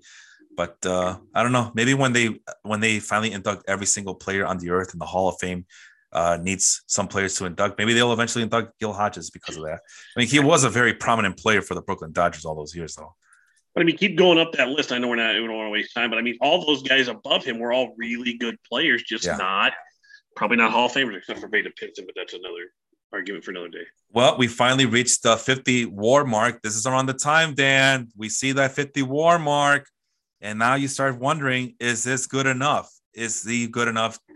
Uh, does the war match the eye test or whatever to get you into the Hall of Fame? And now we get to Minnie Minoso, uh, another Cuban player. But before we get to his numbers, let's get to the anecdotes that Austin was nice enough to provide for us. If my laptop wants to cooperate just one time, one time, one time, let's go. So, Minnie Minoso. Uh, do you happen to know what his real name was? Orestes. Oh yeah, of course. It's he's Cuban. They always have the weird names. uh, he was a catcher uh, in his as a teenager, and then his mom told him, you know, he got hurt uh, feeling the position, and his mom told him no. But you know, kind of like the Fresh Prince of Bel Air. You're moving with your auntie and uncle in Bel Air. Mom says, yeah, you're not playing catcher anymore. You're playing some other position. So he was able to convince a, a local Havana uh, manager of a baseball team to let him play, and he told me I could pitch, I can catch. Uh, Manny Minoso noticed that there was a third baseman who was struggling to play third base, and he goes very, very wryly. He goes, "I can also play third base if you need me to." So it, it's it, who's a famous catcher who converted to uh, become a third baseman? I feel like was it Ru- Russell Martin, one of those guys? Uh, yeah, later in his career, I know Willson Contreras converted the other way from third base to catcher. Yeah. Oh, that's right. Oh, yeah. So yeah. So there's some there's some connection between the two positions. Um, let's see what else did he have here. Uh, he can pitch. Okay. Uh, you, you talked about guys making fifty thousand dollars if they if they right. go from Cuba to America. Manny Minoso, two dollars a game is what he was playing for back in Cuba, and eight dollars a week uh, working in the garage uh, to make ends meet. So yeah, different times back then. My gosh. Uh, you want to read the rest of that spiel there that Austin gave? Uh, yeah, sure. Uh, he obviously um, rose through the ranks, earned $150 a month uh, contract with the Premier Winter League team in Havana. Uh, his salary rose to $200 a month, a whopping $200, as I said earlier. Uh, he ended up signing a $300 a month contract to play for the New York Cubans in the Negro Leagues. So he got a, a 50% raise nice. before going to the Negro Leagues. Um, he obviously did well in the Negro Leagues. He was signed to the Indians. Um, no room for him in the major league lineup, so they traded him to the White Sox. Homer did his first at bat for the White Sox old Comiskey Park too. So that's a, I would assume old Comiskey Park. Yeah. Um, he did split time between third base and left field. So he was a he was a multi-position guy before it became real popular. Sox fans loved him for his speed and his hustle. That I know. Um, my dad was a big Minnie Minoso fan. Yeah. Huge Minnie Minoso. That fan. was a White Sox fan. Oh, huge White Sox, diehard White Sox fan. He was, a hard White Sox fan. Okay. Yeah, he uh, uh, you know hop on trains and take a trip to Sox Park and you know, back then you could climb under the fence and that kind of stuff. Nice. Um, but the guy had a lot of speed, stolen bases, uh, crowded the plate a lot, so he got hit by a lot of pitches. Led the league ten times in getting hit by pitches. Again, that's something. That's getting on base. That's doing what you need to do to get on base to help your team score runs. Absurd. That can't be lost. um, came back in 50 years old, obviously 1976. Bill Veeck, uh, the master, Carney, uh, brought him back at age 50, and then another two games in 1980 when he was 54, so he could play. Well, what they gave him like six six decades, I believe. Was, no, five, five. He wrote it down. 40, oh, there it is. Yeah. Yeah. Um, and then he coached the White Sox, and he played in five different decades. So that's a lot of good stuff. But look at his numbers too. This is a guy whose numbers back it up. Yeah, I mean he's in that threshold according to the WAR figures, and as well. I mean, there's a little bit more red than the other players we just mentioned. So let's talk about it really quick as uh, we're getting to that point. I mean, 205 stolen bases is a healthy amount of stolen bases. Uh, the advanced stats say that they weren't very efficient stolen bases, but if you're a counting stats fan, I mean, 205 stolen bases. I mean, he's in the red. He, I mean, the red is good, and he's yeah. blue is bad, red is good. Uh, really good uh, plate approach at 1.39 uh, walk per strikeout ratio. As you may or may not know, I'm a big fan of walk per strikeout ratio. Uh, the triple slash line is healthy as can be. This is the, probably the highest we've seen so far on this list. Uh, 848 ops, uh, 382 WOBA, 133 WRC plus. Or those wondering what a 133 WRC plus is, that means he was 33% better than the than his league peers during the 40 year stretch here that we have going. Uh, and then the big magical number 50.8, as you can see, it's not neither blue nor red, it's somewhere in between. So in, it's in that threshold. He's come close before, he's been considered before. Uh, Jerry Reinsdorf is uh, he still pulls strings every once in a while uh, in Major League Baseball. So maybe this is the year that they get him in. I just know that when he died very tragically, uh, uh I think he died almost at the same time that Ernie Banks died. Um, and I was floored to find out that he was not in the Hall of Fame yet, and uh, yeah. it was uh, pretty sad. And Austin wrote down that he that he that the crowd loved him for his speed and hustle, and he was a beloved uh, player till the day that he died. Uh, before I move on, anything else you got to add about Minnie Minoso? Yeah, just uh, so just looking a little bit deeper. I mean, again, the guy was 13 times, he was an All Star 13 times. Oh, geez. Got three Gold Gloves again. Uh, when we talk about MVP, he was in the top 10 four different times again, big deal. And one of those years he was second rookie of the year. So, I mean, I had some good seasons. Bill James, who was kind of the start of all this, uh, the advanced stats, advanced metrics sort of thing, he ranks Minnie Minoso as the 10th best left fielder of all time, ahead of 12 current Hall of Famers. Billy Williams, uh, Lou Brock, Frank Clark, Joe Medwick. So, I mean, you know, Bill James is a respected, I don't know if I want to call him an authority, but he's a respected voice, I think, in the game when it comes to the uh, statistical analysis side of things, and he's got him as the tenth best left fielder of all time. Not wow. just a, a, period, but I mean, think, again, think about every left fielder's ever played. He's the tenth best of all time. That's saying a lot. Yeah, That's got, saying a lot. And again, uh, somebody like that saying that, then when you look at some of these other stats, you know, he was an all star often, won gold gloves. He was in the running for MVP four different times, almost got rookie of the year. That guy's in. Yeah.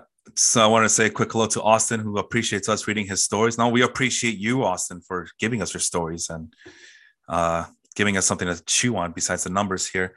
Corey Richmond, good friend of mine, uh, also appearing on the podcast as a spectator. Thank you guys for joining us this evening. We're reaching that point, Dan. Going to try to see if we could speed things up a little bit. Uh, Ken Boyer, uh, and the only Cardinal not not to be in the Hall of Fame, but have his number retired by his team. Uh, you talked about it, the, the statue guys, right? For the Cubs, uh, I guess this would be the jersey guys for the mm-hmm. Cardinals. Uh, when I was looking up Ken Boyer and the way people were describing him, I, I got a lot of Scott Rolen vibes, and then I saw the numbers and like I thought to myself, maybe not necessarily Scott Rolen, but yeah, solid third baseman. Uh, I found out through uh, Austin's notes that he is the brother of Clete Boyer. Uh, I did not know that they were brothers. Uh, Clete was a very prominent figure as well in those in that Yankees uh, book called Dynasty by Peter Golenbock. So Allie Reynolds, Roger Maris, Clete Boyer, they, they, they were all in that book. Um, he was the last Cardinal to hold the captaincy of the team. Um, I, I, guess what isn't Yadier Molina a captain, or is he just a captain by name only and not really official? I don't know. People keep telling me how good he is uh, as a leader. What do you think about Yadier Molina as a Cub fan over there? Probably one of the best ever. Yeah, right. Probably one of the best ever. And, and, and any Cub fan who says they they wouldn't want him on our team. Oh, we uh, Cub fans would adore him if you were on the. On he's the... he's he's like Dennis Rodman. You hate him on the other team, but you love him when he's on your team. and Yadi Molina, as you know, he's bad when he wants to be, right? Yeah. Uh, let's see. Uh, Boyer debuted in 1955. Uh, he got better and then got the MVP in 64. And the Cardinals, I think they won the World Series that year.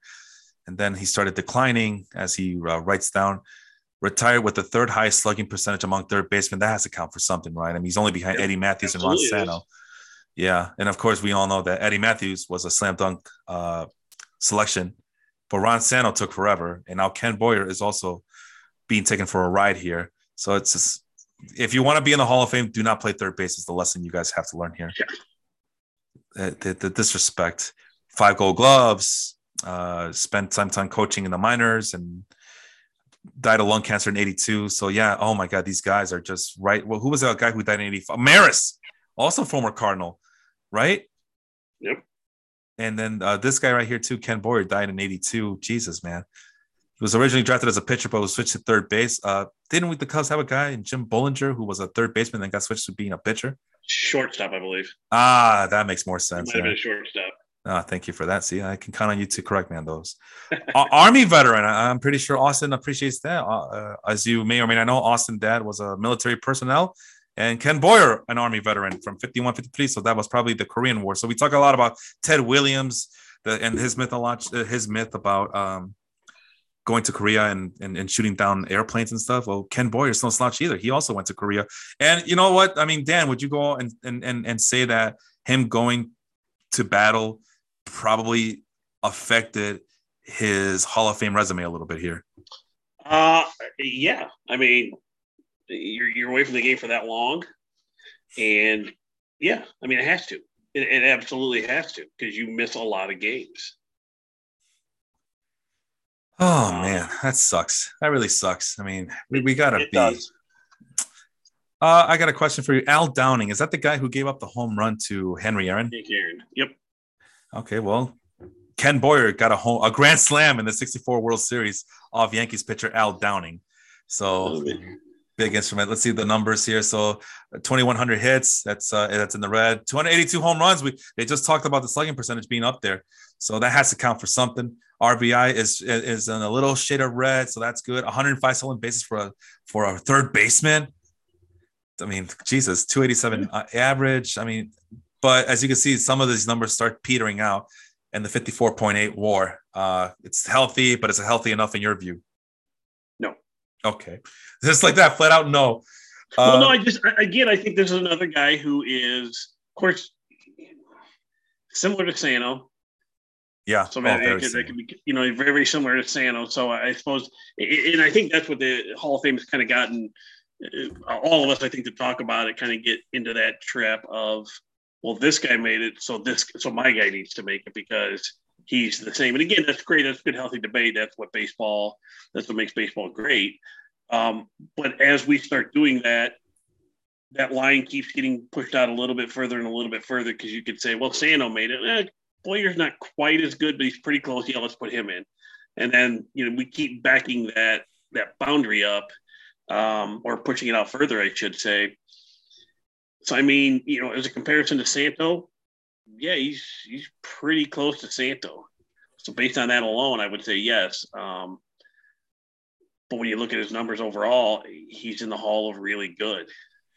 Uh, well, the one thing that is a disadvantage here is that I mean Ken Boyer. I mean, you talk about 64. That's a pitching heavy era right there. So yeah, he does suffer because of that.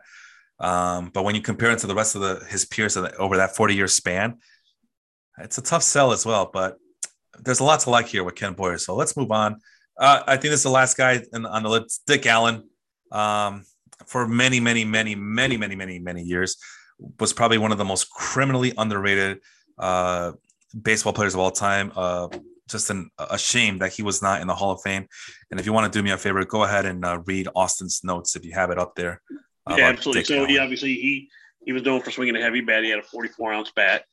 Um, McGwire swung a 35 ounce bat, and Barry Bonds swung a 32 ounce bat. Different era, different, yeah. other, different other things. Um, he came in with the Phillies where he encountered a lot of racism and mistreatment off the field. I'll tell you a real quick side note. I don't know if you've read, there's a book out there, um, 10 innings at Wrigley. Mm. It was a 23 or 22 game. Oh, um, oh, uh, the, the crazy Mike Schmidt game where he. Yeah, the, it, it's a great book because it, it's you know every other chapter is one chapter is about the game, and then the next chapter talks about a player. And there was a chapter in there about uh, Dick Allen, and uh, uh, you know, so talking about this next where we talked about um, encountering a lot of racism and mistreatment off the field. That's a guy. You know, we we often use the word misunderstood. Mm-hmm. I think that's a guy who was because he wasn't a real loud guy. Yeah. He was the guy who showed up and wanted to play. Um, you know, as Austin says right there, you know, he had a lot of criticism because he did strike out. He did have some errors at third base. He eventually moved to 1st mm-hmm. um, but he had, you know, he had 341 and slug 618 the rest of that season in 1964. So he he finished strong, which is always excellent. Uh, OPS plus, he had a 166 the following three years again. He was right there um, with Willie Mays, who's actually better than Mays, better than Clemente, better than Aaron, better than Cepeda. Can't get much better than that that span of time. I mean, you're talking about four of the greats. Um, 65 season, that's kind of what a lot of folks know about, which is odd that they would know that about um, Dick Allen, but there was a, a, a, little kerfuffle in the dugout and he gets hit with a bat. Um, but because not a lot of folks talked about it, he got threatened with that fine if he talked about it. So, of course, the media blamed him. Um, and again, I think we probably all know why. Yeah. Um, and it's interesting because Frank Thomas, even though they didn't talk about it, he did not want the manager uh, to release him for that incident because he, he knew he was not involved in it at all. Uh, but that's when things, as Austin states here, um, kind of went downhill after that. His his back kind of struggled after that. Um, one of the first guys to wear batting helmet out in the field to protect, but he did it because things were being thrown at him. I mean, hmm. that's I can't I can't even imagine that. And it, I mean, this wasn't the 1940s. This was yeah. the 60s and the 70s. And I get it was pretty volatile time, but right. still, that that much. Um, and by the way, when you say Frank Thomas, it's not the big hurt Frank Thomas. It's, it's not the big hurt, and it's not the other big Frank Thomas. It's this was just a little, uh, you know, infielder guy. Oh, jeez. You know, but uh, and then he had some alcohol problems after that because of all the scrutiny he was under. Mm. Um, wrote messages in the dirt to himself, um, which I found very interesting. Yeah, he was traded to St. Louis at the end of the 60s. Then he got traded to the Dodgers. So at this point, obviously, his production was waning a little bit, and probably was thought of as probably not worth the trouble that he was he was perceived to bring, which he didn't bring. Um, then he went to the White Sox and got MVP in '72. And now this is remember when I watched Dick Allen play in the '70s because my dad obviously went to a lot of Sox games, watched them on TV on Channel 44 all the time. Um, but he was only there for a couple years, got traded over to Atlanta. This is a really interesting part of Dick Allen. He decided to retire instead of um, going to Atlanta because he enjoyed Chicago so much he did not want to go to Atlanta. I don't blame him. So he retired. So he, he, they did have him come out of retirement, um, but he didn't produce as much. Obviously, the fans turned on him again, um, but they turned around and treated him well a second time around, um, and he enjoyed a second stint over there. Um, Sox with Philadelphia rather. So not sure what happened that would have made him turn, but they turned apparently and, and thought of it was a favorite. And I think I read something recently where they've kind of opened their arms back up to him, and um, I think they did they retire his number. They had some um, sort of I know they, they had some sort of uh, event for him on on the field before a game, hmm. if I recall. Um, and in '76 they made the playoffs, and uh, um, they were planning on leaving Tony Taylor off the playoff list. Uh, Allen said he wouldn't have played in playoffs unless Tony Tony Taylor played. They were obviously tight. Uh, and after they won the first round, they had two celebrations: one for the majority of the team and one for Allen, who liked to keep to himself. Yeah. So I, I think that's why he was kind of misunderstood. He wasn't he wasn't this brash guy. He wasn't a mouthy guy. He didn't talk a lot. He was just there to literally play baseball. I truly believe this guy was one of the most in, misunderstood guys to ever play baseball. yeah, just didn't happen. Um, I think again, we, we've been talking about. I think this guy should have been a no brainer several years ago. Right, right, and we're gonna get to that really quick as that's the, the final guy. But really quick, I just want to point out uh, on this list of 100 uh, position players according to WAR, Gil Hodges was ranked number 67th overall. Tony Oliva was 73rd overall. Minnie Minoso was 45th overall. Ken Boyer was 38th overall. And the only guy who would have shown up on the first page of that Fangraphs leaderboard uh, is Dick Allen, uh, who was at. Um, sorry, I've got distracted here. Uh, 28th overall. Uh, the, so the counting stats are not there. Only 1,800 hits. A uh, little bit over 1,800 hits, but the power is why you got the why you got Dick Allen to be on your team. Um, 351 home runs, over 1,000 RBI, 133 stolen bases from a guy who, from a power hitter. Right. Uh, that's pretty darn good. I mean, he's on the red. So that should tell you what you need, and a very efficient uh, at that with a weighted stolen base of 9.3. Uh, so the advanced stats love his running. Uh, 290, I mean, the triple slash line 292, 378 on base, 534 slugging, 912 ops, 400 woba weighted on base average, 400. And just to give people an idea what a 400 woba in this era means, uh, he is only behind guys like Mike Schmidt, his teammate, as you mentioned, Hank Aaron, Duke Snider, Frank Robinson, Jackie Robinson, uh, and Willie Mays. That, those are the guys ahead of him. Well, look at the guys below him. Jim Rice, Eddie Mathews, Harmon Killebrew, Willie McCovey, Willie Stargell. They're all Hall of Famers. Reggie, he's way above Reggie. Norm Cash. I mean, are all Hall of Famers. Holy crap. Uh, Dick Allen's WRC plus, uh, he was 55% better than league average. That's fourth. Wow. Fourth overall. Look, look at the three list. guys right behind him. Uh, three guys right behind him. You could easily make those your three best players of all time. Will, Willie Mays, Frank Robinson, Hank Aaron, Mike Schmidt, and then ahead of him, ahead of him are Stan Musial, Mickey Mantle, Ted Williams. I mean, it's absurd. Absurd. But you know, uh, obviously he played first base as you as we've been saying. First basemen do get penalized uh, a little bit here uh, from a defensive standpoint, so that dropped them all the way to 28th overall. But um, I mean, it's pretty simple to say which way we're leaning to. But we got one more guy to talk about, and that is Danny Murtaugh, yeah. and he was. Uh, I make this bigger.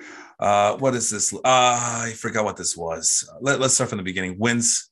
So let's just sort this by wins, just make my life easier. And uh, Murtaugh, yeah, he's uh, he's uh, of okay. So the, the the spreadsheet I'm showing is the all-time 1,000 plus winning manager. So only if you it, these are the guys according to Baseball Reference who have won more than 1,000 games in baseball. Um, and Murtaugh is on the list, 55th overall, but he's on the lower side, on the lower end on this list with a 1,115 wins. 540 win loss percentage though, and that's that's gonna put him in favor with some uh, people who are looking for that type of stuff. But as you know, or as you may or may not know, Dan, it is very hard for a manager to make it to the Hall of Fame. Yes. Uh, as uh, you know, Tom Kelly has two World Series championships. He's not in the Hall of Fame. Danny Murtaugh has two World Series championships. Probably not getting inducted either. But uh, let's let me look at uh, notes from uh, Austin. Has the second most victories in Pirates history. I wonder who number one is. Is it Jim Leyland? No way. Uh, no, it's Clint Hurdle. Within one year of managing the team, Murtaugh brought the Pirates from a seventh place team that won 33 games out of first place to second place team. Uh, first World Series championship came three years after taking over the team, so that's impressive. Uh, uh, under Murtaugh, the Pirates amassed 90 wins in five different seasons, known for making players feel important and respected. Roberto Clemente, which made them play better and want to play well for him. And uh, I mean, you talk about Dick Allen being kind of misunderstood and being surly. Roberto Clemente is the ultimate misunderstood yeah. player as well, and Murtaugh made him feel at home. Uh, if we are to believe Austin's research here, uh, so he has the two championships, but the average rank was 3.3. I guess what third place, fourth place in that, those 15 years that he managed. That puts him uh, somewhere in the middle of the pack of these managers. So I don't know if that's impressive enough for you.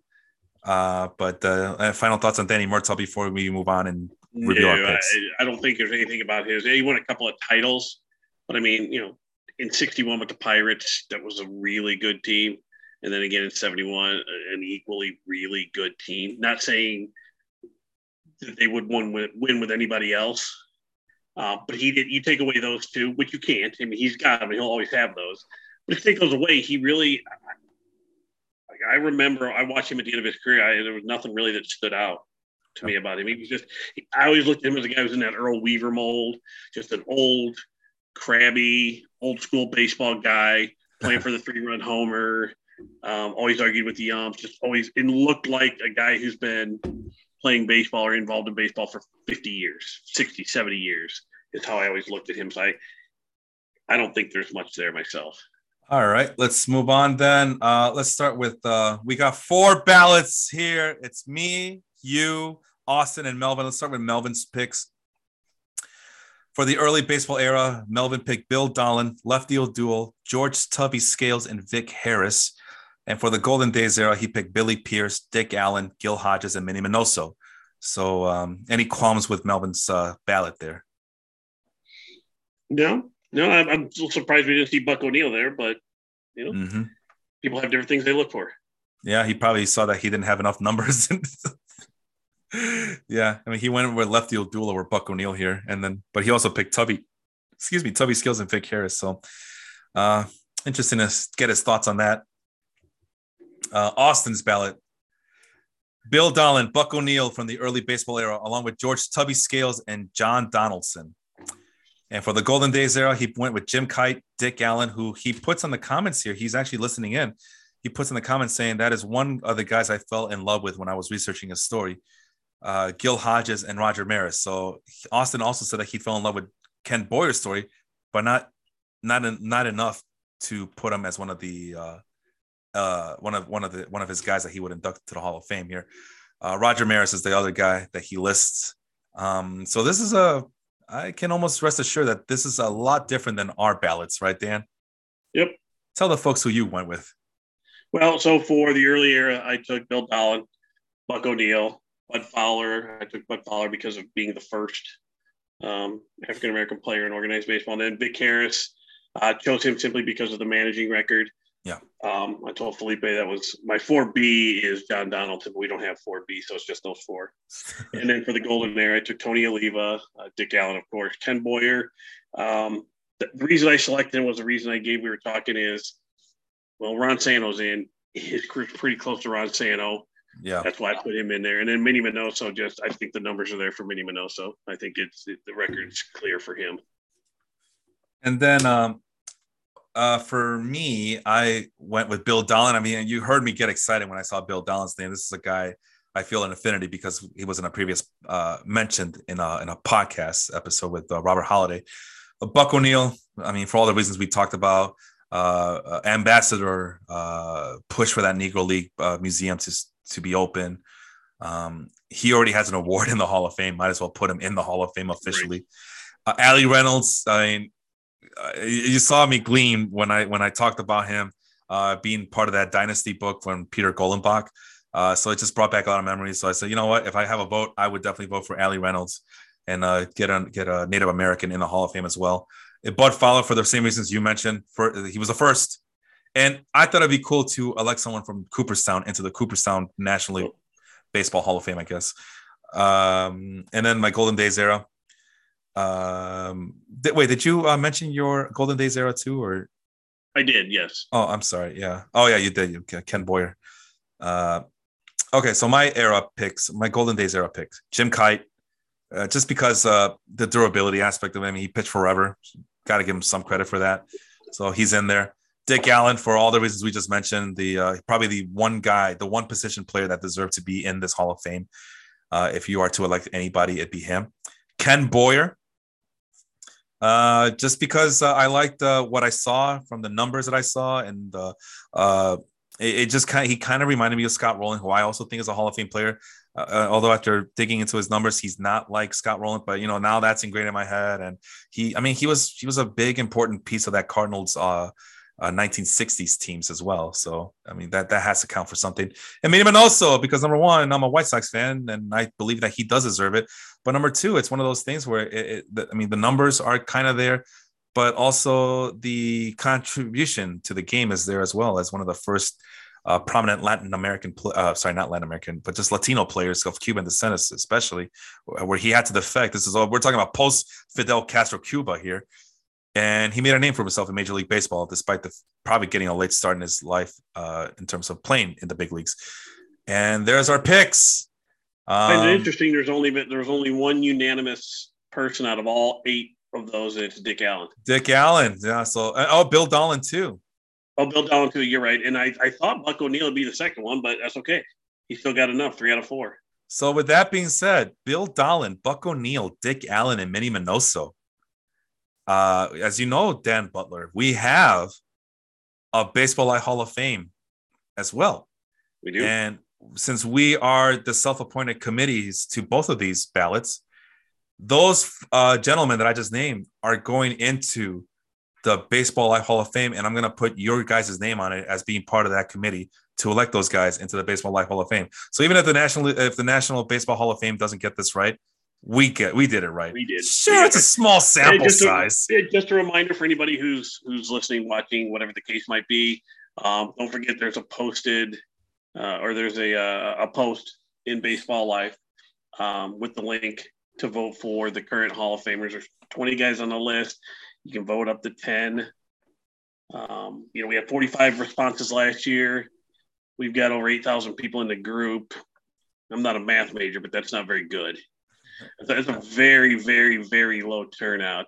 So look, look at look at the group. I believe it's up at the top. I believe it. I believe Vince pinned it up there at the top, or you you might have pinned Yeah, it. I did, but it doesn't matter. When we, it's, uh, I, I mean, I, I told us that, hey, we create, you know, as admins, we need to participate in this, and uh, Yeah. So so I think so. Go go in there. Um, you know, we have a lot of discussion all the time about who should and who shouldn't. Here's your opportunity to tell people who you think, and I'm not sure we haven't quite decided how long the voting is going to go. Um, uh, yeah, I'll be there out there for a while. You know, get, I mean, It'll it's be for a, a couple, two, three more weeks at least. We got to get more than 45 with 8,000 members in the group. yeah, I know. no reason we shouldn't have well over 500 or 1,000 votes. I mean, and you know, it's all calculated automatically. I haven't checked in a couple days, so I really don't have much of an update right now. Um, I probably won't give updates as far as singular players because you don't want to have someone say, "Well, I was going to vote for that guy, but he's only got 10 percent. I'm not voting for him." So it'll be more generic, like, "Oh, there's three guys right now who who have qualified based on a percentage of votes," but probably won't name names. well, I, I'm uh, I number one, I have to look for my uh, Gmail password because you, need to have your uh, your email password or, or Gmail account uh, all in a row, and I have to look for it. I know I I have it somewhere. I know where it is. I just have to get it, and uh, I have I still have to do the research on these guys. So, but you're best assured I'm gonna vote, and I'm gonna take it full advantage, and I'm gonna vote for all ten of the guys that I'm allotted to. So. Uh, I'm not one of those guys who's I'm, I'm only voting for one guy and one guy only. No, I'm voting for all 10 guys. But yeah, the Bill Dahlen, Buck O'Neil, Dick Allen, Minnie Minoso, uh, they will be in our Baseball Life Hall of Fame. I will put Austin, Austin, Dan, and Melvin as part of the uh, committee there. Uh, so as long as the admins don't take that pin post down, you guys are now living. That is your uh, contribution, your your permanent contribution to this Facebook group. So I thank you for that. And speaking of uh, thank you, thank you, Dan, for showing up tonight. Greatly appreciated uh, showing up. And uh, I would ask you where they could find you, but I mean, they know where they find you. They just go to the Facebook, I mean, the uh, Baseball Life Facebook group and Yep, I'm there. then talk about Purdue basketball and football with you. Uh, don't get me started on basketball. We got hosed over, but that's okay. All right. Well, hey, if you want if you guys want to talk basketball, there is the basketball life group as well. We'll talk some hoops there, college hoops, NBA hoops, European hoops, women's hoops, if uh, hula hoops, whatever, loop de loops. It is Christmas time. All right, that's enough out of me. My name is Felipe. That's Dan over there, Purdue alum. You were listening to the Total Basis podcast. We will be here uh, hopefully next either Sunday or Monday. I haven't decided. Let's see if Austin his uh, ducks in a row. Uh, Dan, I can't thank you enough once again for coming on the show. Appreciate Greatly you. appreciate Appreciate it, man. asking. And I bid everybody a good night. We'll see you next time. Have a good one, everybody.